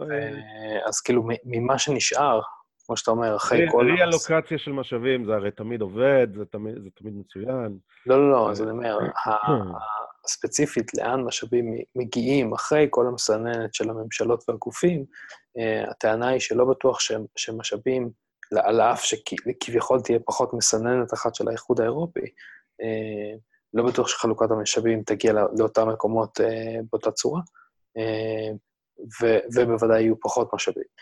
כלומר, הטיעון הכלכלי, שכאילו כביכול קהילות כאלה נפגעו מהיות אנגליה באיחוד האירופי, ספציפית לאנשים בקהילות האלה, הוא, הוא כנראה טיעון רחוק מהאמת ואפילו הפוך מהאמת. אבל אה, זה טיעון שקשה מאוד לעשות אותו כקמפיין, כי הרבה יותר קל לבוא ולהגיד, אה, אנחנו צריכים להציל את ה-NHS, אנחנו צריכים לשמור על הגבולות, אה, ואנחנו צריכים לתקוע אצבע בעין לבנקאים מלונדון, שרק הם מרוויחים מזה ולא, ולא אנחנו, לנו סוגרים את המפעלים. זה טיעונים שקשה מאוד לבן אדם להתעלם מהם, כי הוא רואה אותם מול העיניים. בסדר, אבל, אבל גם, הטיעון, גם הטיעונים של בוודאי יהיה פחות משאבים, הם, הם טיעונים... שהמילה בוודאי שם היא לדעתי לא במקומה, כי כלכלה זה דבר מסובך, בטח בקנה נכון. מידה כזה, ואתה יודע, יש הרבה כספים שבריטניה נותנת לאיחוד האירופי, יש הרבה דברים טובים שהיא מקבלת מזה, יש הרבה דברים שלא טובים שהיא מקבלת מזה, אה, ודברים יהיו מאוד שונים ודינמיים, וגם, וזה גם הרבה תלוי במדיניות שתהיה לממשלה הבריטית, אם וכאשר אה, בריטניה תעזוב את האיחוד האירופי. אה, בוא, בוא רגע, ברשותך, ננסה לחזור לאותה נקודה ב-2016. אז זה, אלה הדברים בגדול, אני טוען שכאילו ההחלטה, ההצבעה בעצם הייתה על ריבונות, אתה טוען ההחלטה הייתה כאילו יותר פרגמטית ב-day to day כזה, המצביע הבריטי אמר, נלקחה לי עבודה, לא נלקחה לי עבודה, אני רואה יותר שחורים ברחובות, לא רואה יותר שחורים ברחובות, לפי זה אני אצביע, ואלה שבלונדון, זה שהם רואים שחורים ברחובות זה סבבה להם, ואלה שהם ב... לא יודע, בלידס רואים את השחורים ברחובות ואומרים, מה זה לא, הדבר הזה? זה, זה גם השילוב של השקפות עולם, כן? נכון, השקפת נכון, עולם... אני, אה, אני מפשט את זה, אני מפשט, אוקיי? אני, ש, ברור. שמרנית לעומת ליברלית, כן? נכון. ואז, ואז הגענו לדייוויד קמרון, נחזור אליו, הציע את הדבר הזה, אמר משאל עם, אמר משאל העם יהיה מחייב, זה היה ברור, והיה שיח רב על זה שזה יהיה עוזבים או לא עוזבים, אה, וזה, ודייוויד קמרון היה בטוח שההצבעה תהיה לא לעזוב, נכון. אפילו לא עשה תוכנית, הוא היה בעד להישאר.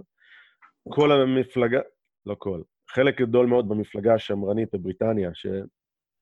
שרגע אם, בלי לצלול יותר מדי, נעשה סדר ככה מה קורה בפוליטיקה הבריטית. בגדול יש את השמרנים, הטוריז, ויש את מפלגת העבודה, הלייבור, אה, ועוד קצת מפלגות לוויין, שאחת מהן שהייתה בולטת ב-2016 זה UKIP, United Kingdom Independence Party, שהם כאילו היו ה poster boy של uh, עזיבה, נכון? שהיא יחסית מפלגת שוליים, נכון? היא הייתה, אם אני זוכר נכון, עם חבר פרלמנט בודד מתוך... חבר פרלמנט בודד, ועוד אה, חבר פרלמנט באיחוד, בפרלמנט האירופי, נייג'ל פראז', שהוא היה ה poster boy באמת של הדבר הזה, שהוא, יש לו יכולות רטוריות מאוד, אה, ושכנוע מאוד טובות, והוא כאילו היה כל הזמן במסכים, ובעצם ממסד שלם שבעד להישאר, עולה הצבעה, ואחרי סקרים ותהפוכות ושיח מאוד מאוד יצרי ב-2016, יוני 2016 הייתה הצבעה,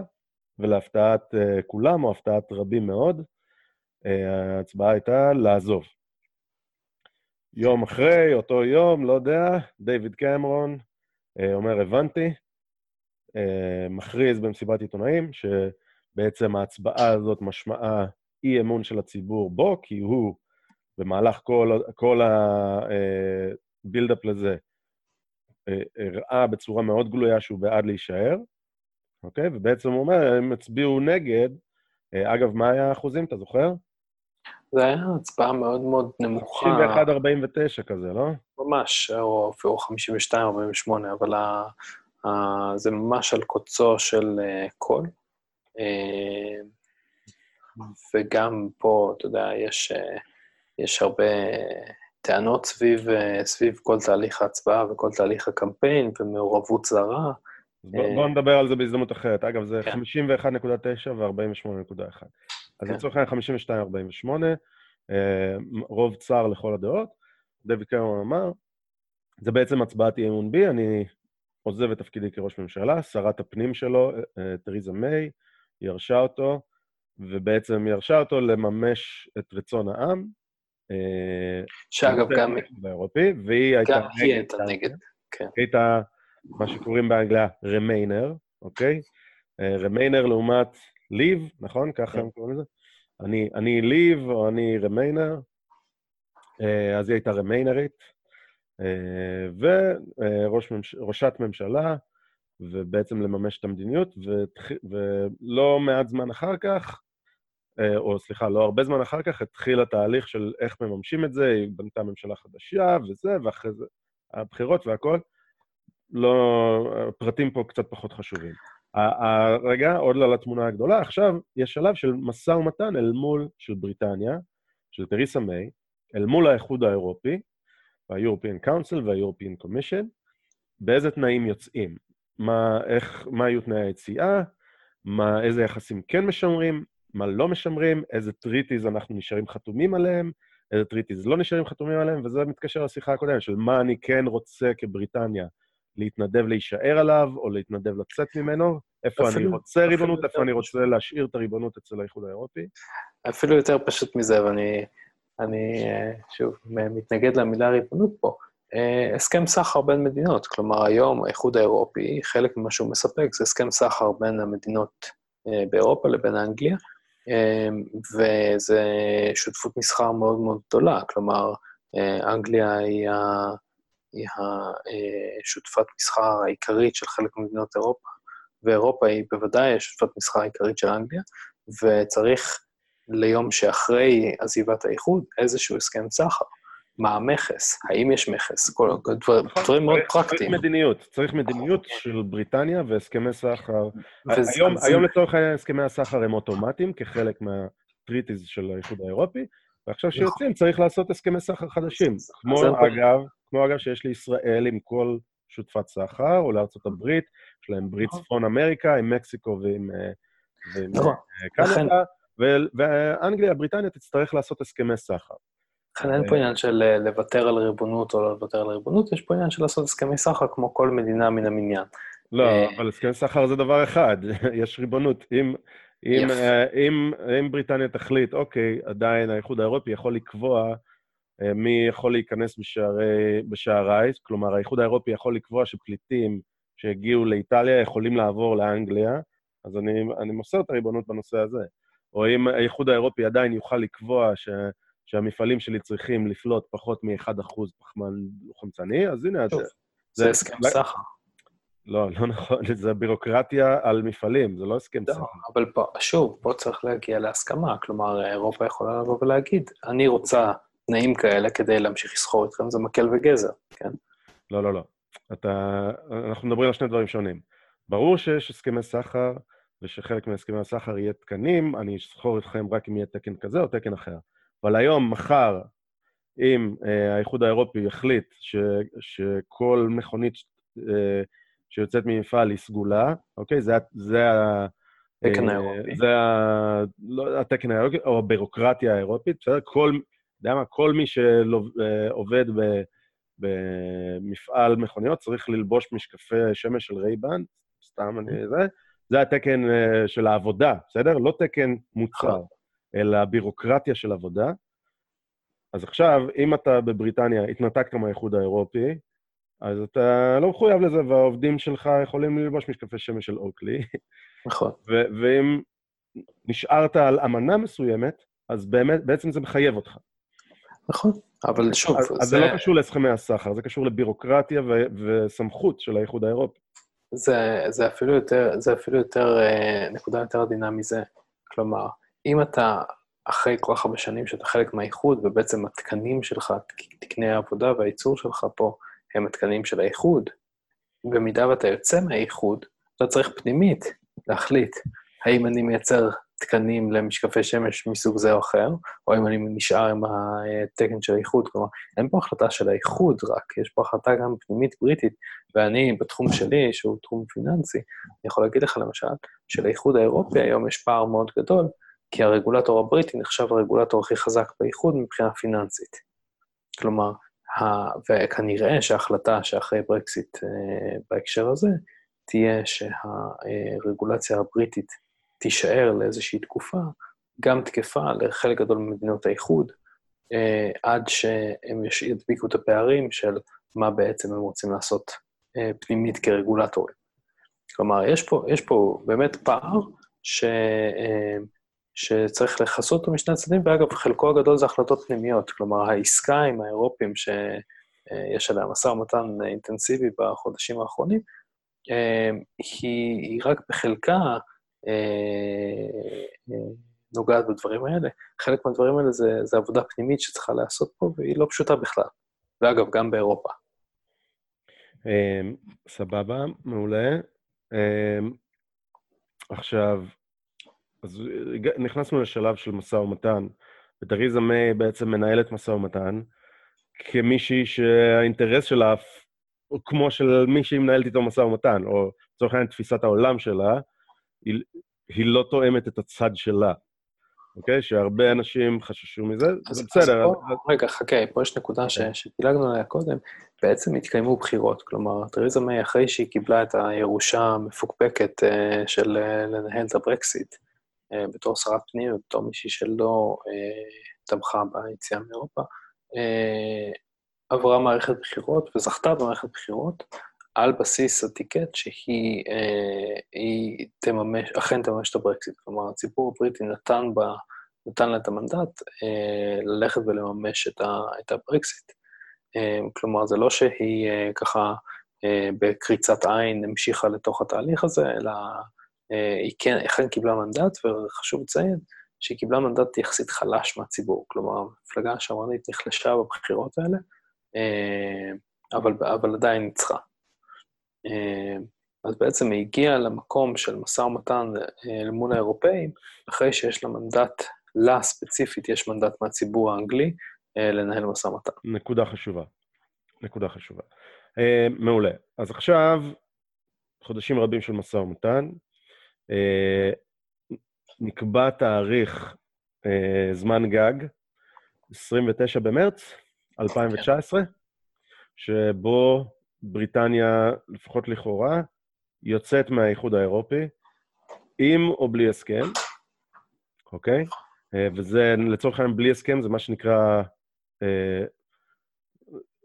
קוראים לזה, חלק מהאנשים יקראו לזה hard Brexit או no deal Brexit, בסדר? שיש הרבה אנשים שחוששים מזה כאילו זה ניתוק, אה, אה, ניתוק אגרסיבי מדי, אה, או אם מצליחים להגיע לאיזשהו הסכם שהוא, שהוא יהיה מאוזן, יהיה הדרגתי, יהיה מה שלא תרצו. זהו.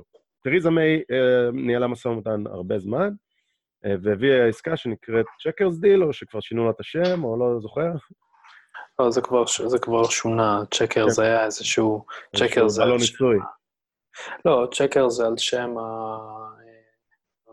אני חושב שזה בית הקיץ של אה, אה, ראשי הממשלות פה, אה, ששם התכנסו כדי לדון כן. בעסקה הזאת, זה כבר שונה מאז.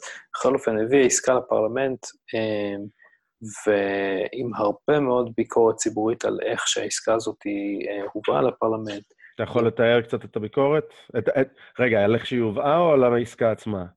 גם וגם, גם וגם. Okay. אוקיי. כלומר, גם התהליך היה פגום וגם העסקה בעצמה לא... לא אה, אז ברשותך, ברשותך, איך היא הובאה, אלא אם כן יש לדעתך נקודות קריטיות, בואו ננסה רגע לשים את זה בצד.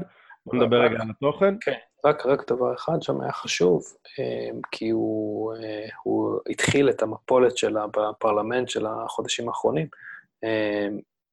היה אה, דרישה של הפרלמנט מהממשלה הבריטית אה, להציג את חוות הדעת המשפטית שהממשלה קיבלה, גיבשה, אה, בנוגע לברקסיט, אה, והממשלה בכל מיני טיעונים שונים אה, דחתה את הצגת חוות הדעת המשפטית, הגישה רק ראשי פרקים, לא את הפרטים, וכך הלאה, עד שבעצם הפרלמנט העביר, וזה ההפסד הראשון של תרזה מיי מתוך סדרה של הפסדים כרגע בפרלמנט, הפרלמנט העביר החלטה שמאשימה את הממשלה בביזוי הפרלמנט, זו פעם ראשונה שעוברת החלטה כזאת בפרלמנט הבריטי, אה, בעקבות זה שהממשלה לא אה, צירפה את חוות הדעת המשפטית על ההסכם, אה, להסכם שהיא בעצם העבירה לפרלמנט, ומשם בעצם התחיל הכדור השלג שמתגלגל כבר, כבר חודשיים, פחות או יותר, של הכישלונות של הממשלה הבריטית מול הפרלמנט.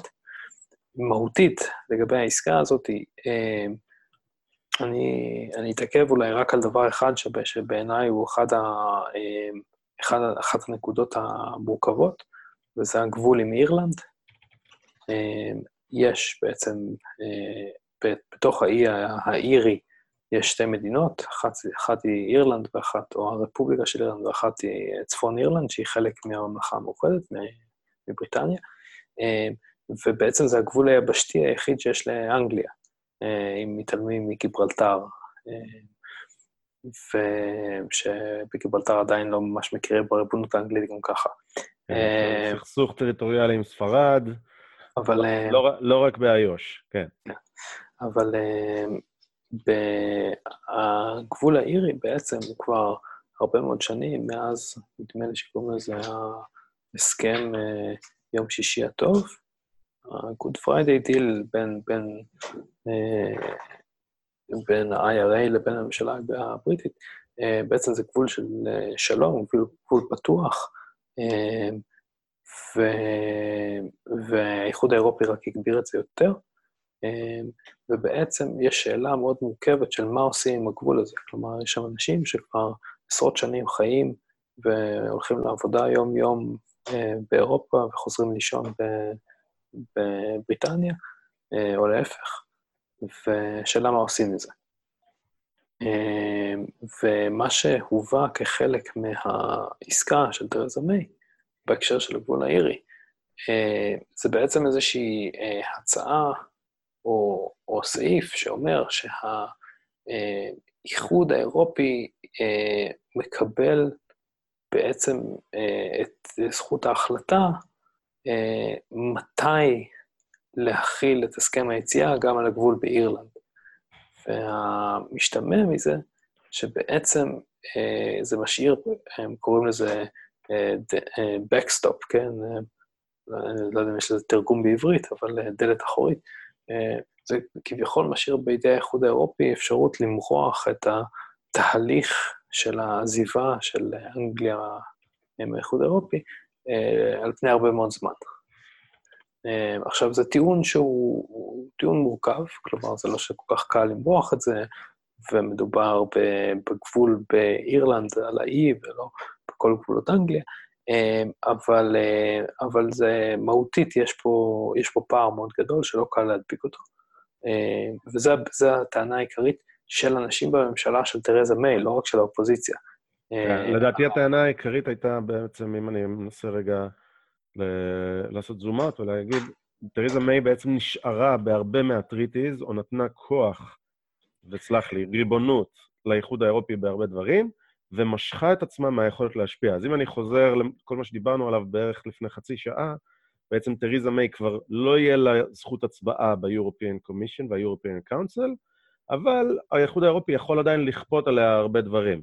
בעצם היא, היא, זה, זה הביקורת המרכזית. עכשיו, ברור שיש הרבה פרטים, פה זה כן, פה זה לא, אה, טריטי כזה אה, פרשה ממנו, טריטי כזה נשארה בו, אבל בעצם אה, משאירים בידי האיחוד האירופי הרבה כוח לקבוע הרבה דברים עבור בריטניה, בלי יכולת להשפיע. לתוך הגרון האיחוד האירופי יכול לקבוע, וזה בעיני הברקסיטירס, בעיני אלה שבעד ליב, זה בדיוק הפוך ממה שצריך, כי זה לוותר על ריבונות ואפילו לוותר על יכולת השפעה המינימלית שהייתה, אה, ו, ולא ללכת לכיוון של עצמא, עצמאות שהם רצו, כאילו, ללכת לכיוון של להתנתק מה, מהגוף הזה ולהשאיר את כל הבעיות בבית.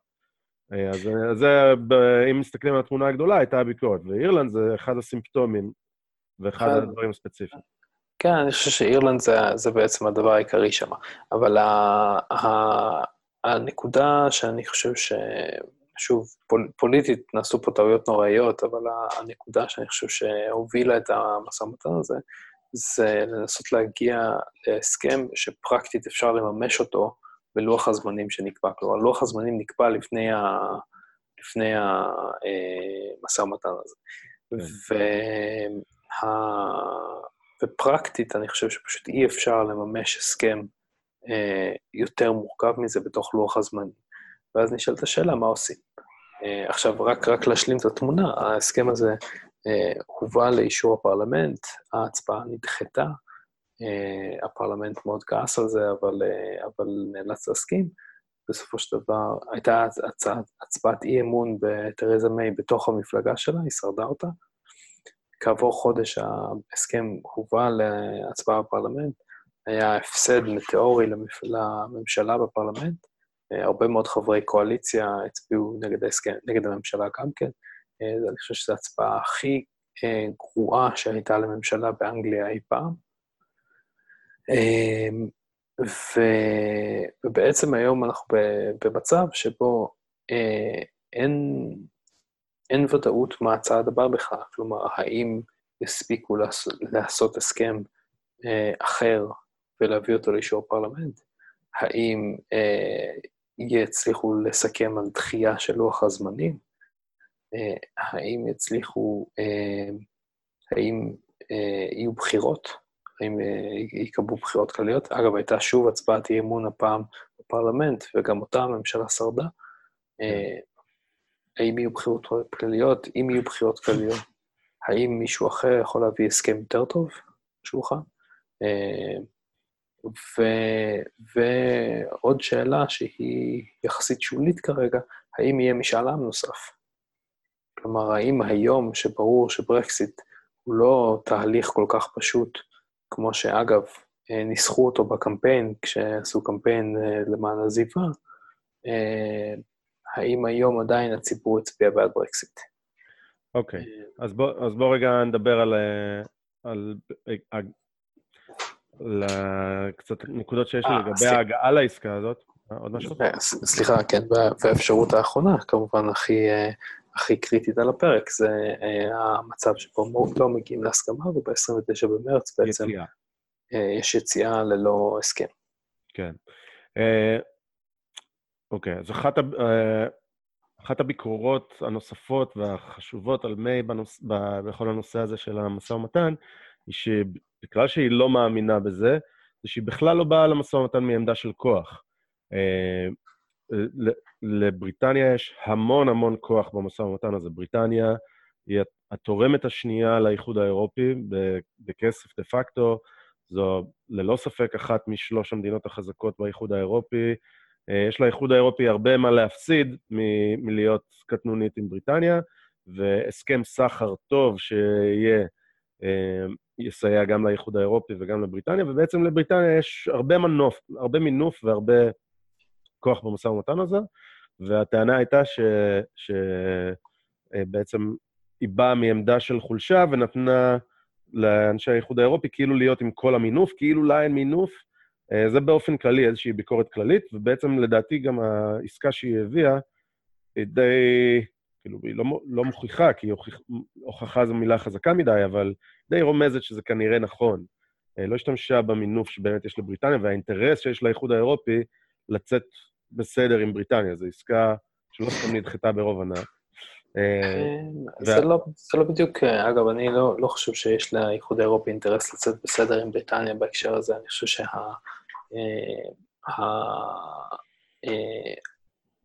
הסיכון של אה, עוד מדינות עוזבות את האיחוד האירופי הוא יותר משמעותי אה, מאשר שנה, שנתיים, שלוש של, אה, של חיכוכים אה, בסחר עם בריטניה, כשברור שגם בריטניה וגם האיחוד האירופי לא יכולות להיפרד מבחינת סחר אחד בשנייה כל כך מהר.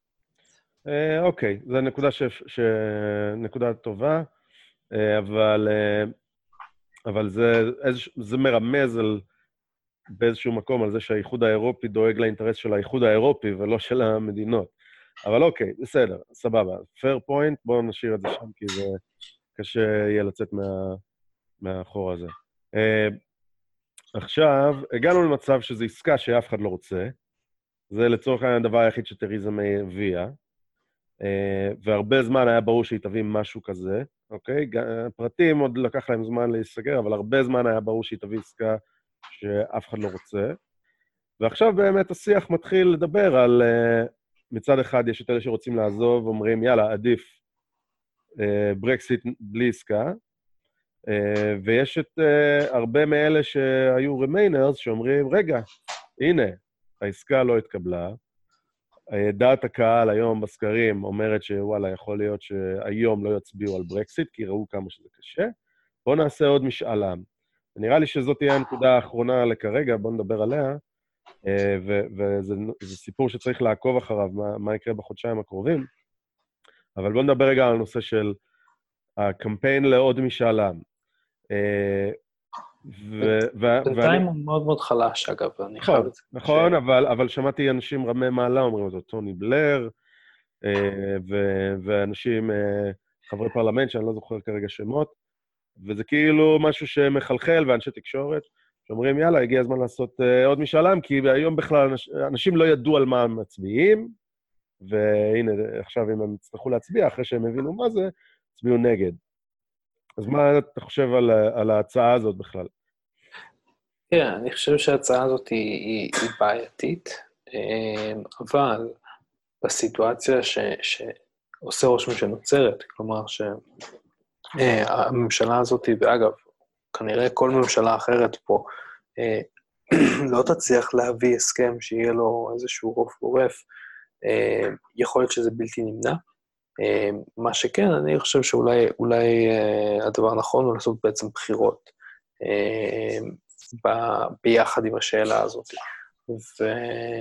אמ, כי, כי יש פה משהו די מורכב, כלומר, אתה עושה בחירות לפני משאל עם כזה, בעצם המועמדים בבחירות לא יודעים אה, לתוך מה הם הולכים, כן? האם הם אה, אה, הולכים לקראת ברקסיט או לא. ואם אתה עושה משאל עם אה, לפני בחירות, אה, בעצם אתה, אתה אה, מאפשר לאיזושהי אה, תעמולת בחירות מקומית להשפיע על ההחלטה הזאת שהיא כביכול לא קשורה לצד כזה או אחר של המפה הפוליטית. אז, אה, אז, אז זה קצת בעייתי, שני הדברים האלה במקביל, אבל אני חושב שאי אפשר ממש להפריד ביניהם. כלומר, אי אפשר ממש ללכת למשאל עם נוסף כזה בלי, בלי הליכה לבחירות. אה, בעיניי, א', זו המחשה מאוד טובה למה משאל עם זה רעיון לא טוב. כי חד משמעית. כי... לא כי, לא כי הרוב אה, לא יודע, אלא כי יש השפעות אה, שהן לא... שקשה עד בלתי אפשרי לפתור אותן. לדוגמה, איך אתה מנסח את השאלה. בדיוק. זה מאוד משפיע על התוצאה, ומי ינסח את השאלה, ומה זה. זה פשוט אה, unsustainable, אוקיי? אז זה באופן כללי. אבל בהינתן שעשית את זה, בעיניי, הפתרון היחיד שהוא הגיוני לעשות הוא או להגיע לאיזושהי עסקה שכן תעבור בפרלמנט, או לעשות ברקסיט ללא עסקה, לפחות לזמן, לפחות, אה, לא לפחות, שנייה, לעשות ברקסיט בלי עסקה. למה? כי זה מה שהעם הצביע. ועכשיו לעשות עוד משאל עם, לפני שמימשו את רצון משאל העם הקודם, זה בעיה מאוד גדולה, ולו רק למראית עין, אל מול מה שהציבור הצביע. אה, אני שוב, אני נגד משאלי עם, אבל התוצאה שלהם היא, היא מאוד חשוב לעמוד בה, כי אחרת זה יריקה בפרצוף של מי שהצביע.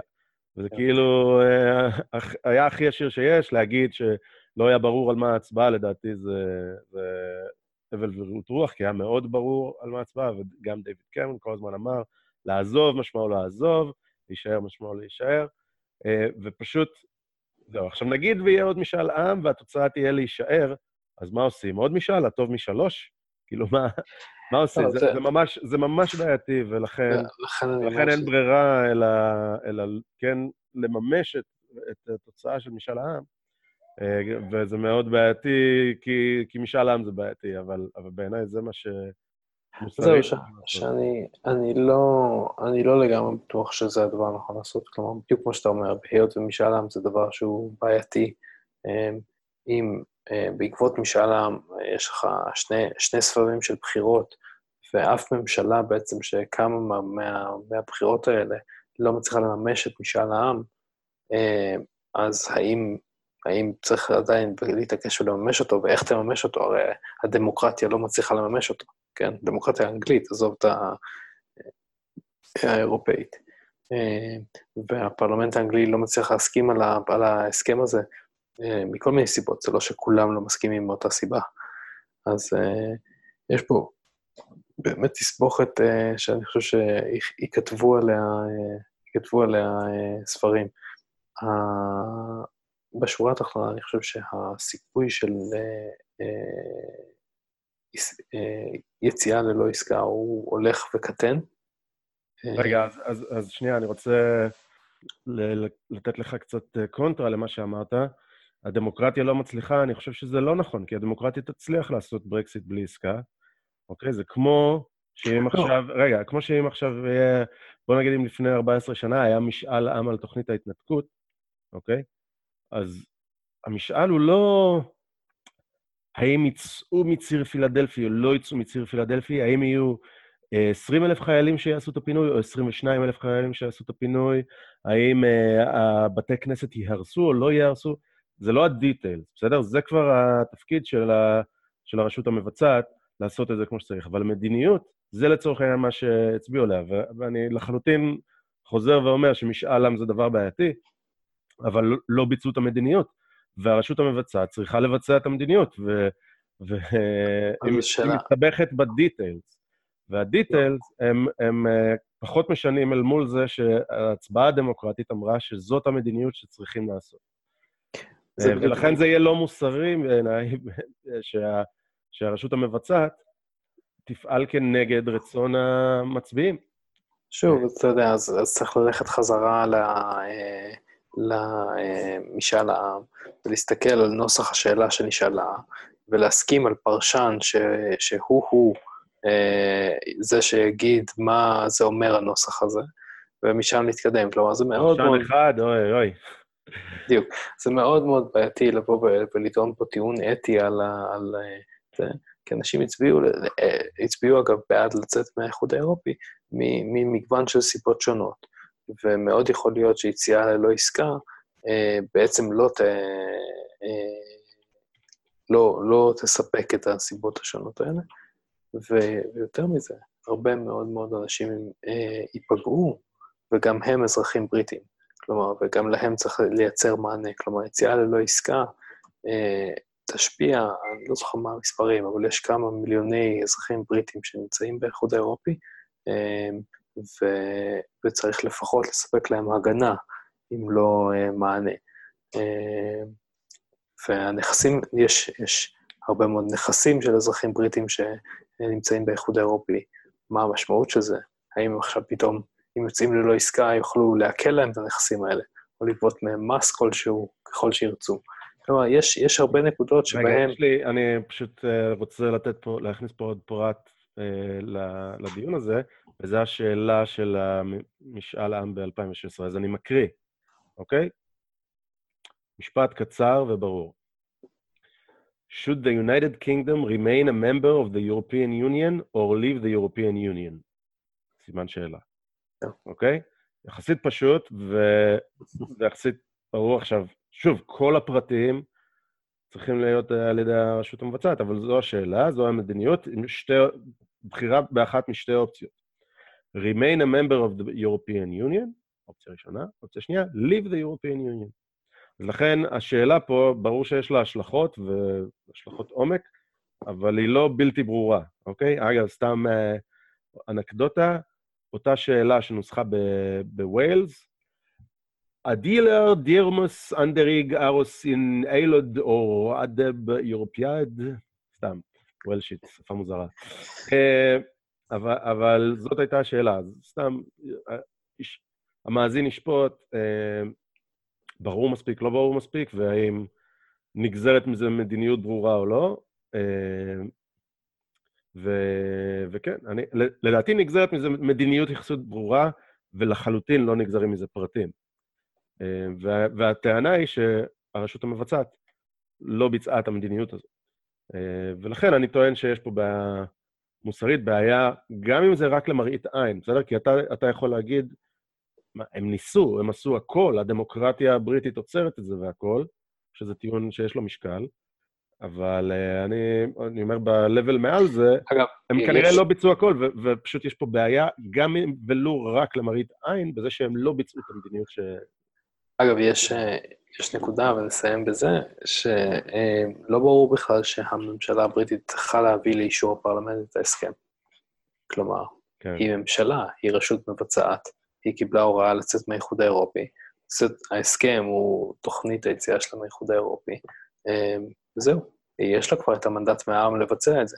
כלומר, וזו טענה מאוד מעניינת, כי יכול מאוד להיות שיעשו פה כל מיני להטוטנות חוקתית, כדי להגיד למה בעצם הפרלמנט הבריטי, ששוב, כן. מתנגד להסכם הזה מכל מיני סיבות, כלומר, גם האופוזיציה שלא רוצה לצאת מאירופה, וגם הקואליציה שרוצה ברקסיט יותר אה, אגרסיבי, אה, מתנגדות להסכם. זה סוג אה, של, מטאפורה, זה תחזיק אותי, תחזיק אותי. אני אקרא אותו, תחזיק אותי. זה מין כזה, עשו טריקים, יכול להיות שעשו טריקים כאלה כדי ש... הנה, אני רוצה, אני רוצה לצאת, אני רוצה, אבל אני לא יכול. ניסיתי, עשיתי הכל, הבאתי... בסדר, לא, לא, לא נדע מה האינטרסים ומה קורה מאחורי הקלעים, אבל שוב. לא, אז אני אומר, מעבר לברמה הצינית, אני אומר, ברמה הפרקטית, אה, לא ברור שלפרלמנט בכלל באנגליה יש זכות אה, וטו על אה, הסכם שהממשלה תגיע אליו, ולכן יכול להיות שכן נראה איזושהי הסכמה. גם על בסיס ההסכם הנוכחי, שכמו ש, כמו ש, כמו שאתה אומר, ואני אומר, וכנראה מסיבות שונות, הוא לא הסכם טוב. הוא הסכם ש, שישאיר את אלמנט האי-ודאות אה, באוויר לעוד תקופה, וזה לא הסכם טוב. כן. אה, אז ה, ה, אה, המצב פה פוליטית הוא מאוד מאוד מורכב סביב זה. Uh, הנושא הזה של ברקסיט הוא ממש נושא רעיל, וכל מי שנגע בו פה מהפוליטיקה נכווה בצורה מאוד קשה. אה, ועדיין מישהו צריך לממש את זה. כן. יפה, אז uh, to be continued, יש פה עוד הרבה דברים שיקרו, ויש הרבה דברים שלא נגענו בהם, וכאילו זה כבר uh, הקלטה לא קצרה, אבל, אבל יש פה עוד המון דברים והרבה דברים שהיה גם לי להגיד בנושא, ואני בטוח שגם לך, ונראה מה יוליד יום, וזה יהיה מעניין. נושא מאוד מאוד טעון בתוך בריטניה, זה כאילו הדונלד טראמפ של בריטניה. זה יש, יש uh, אפשר לומר, איבה בין הצדדים בהרבה מאוד uh, uh, מקרים. אני, אני, אני חושב שלא ברמת האנשים דווקא, זה די מעניין. לא ברמת האנשים, ברמת הפוליטיקאים אולי כן, אבל ברמת האנשים, אני חושב שאנשים מבינים את הטיעונים גם של מי שהצביע להישאר וגם של מי שהצביע לצאת. Uh, זה מאוד שונה מארצות הברית, שבו יש איזשהו ממש תהום, uh, תהום פעורה. Uh, אני חושב שהתהום פה לא פעורה. בהקשר okay. אוקיי, מעניין, מעניין. מבחוץ זה נראה כאילו תהום פעורה, אבל מעניין מה שאתה אומר, יכול להיות שזה השיקוף של דברים החוצה, אתה יודע, okay. אה, כן. שהוא, לא, שהוא לא המציאות. אה, יפה, אז אנחנו נמשיך לדבר, לדבר על זה ולעקוב ונראה איך הדברים אה, מתקדמים ומה מה תעשה תריזה מיי. יעשה, ו, ומה יקרה, האם 29 במרץ יהיה היום של ה-hard Brexit או לא, של ה-no deal Brexit? והאם העולם יקרוס מיד לאחריו? כן, uh, כן. סבבה. אז אני בטוח שעוד ניגע בנושא פה ושם. בוא uh, נסיים בהמלצת תרבות. אני אתחיל, אני אתן לך שנייה להיזכר מה, חשב, מה חשבת. אבל אני בנושא, בנושא דומה, קשור, חלק יגידו באותו נושא, אני רוצה להמליץ על סופר שקוראים לו דאגלס מרי, דאגלס מרי, uh, סופר בריטי, אמ, שלדעתי הוא מאוד רהוט ומאוד אה, מעניין, הוא גם אה, לא רק סופר, אלא אה, דובר בציבור, public speaker, איך, איך נגיד public speaker בעברית? דובר. מרצה.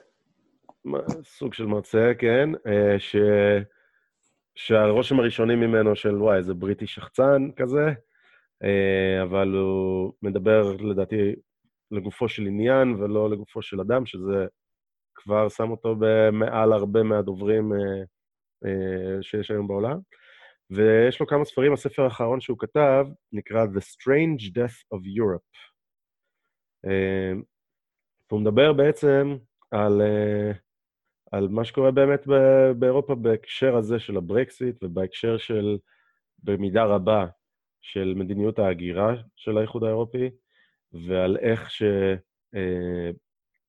שהפוליטיקאים האירופים לאורך עשרות שנים בעצם אה, שינו את מדיניות ההגירה ועשו דברים שקשורים להגירה באירופה, ש, שמעולם לא עלו בעצם להצבעה ולא, כאילו לא שאלו את, ה, את האזרחים, זה פשוט קורה וקרה.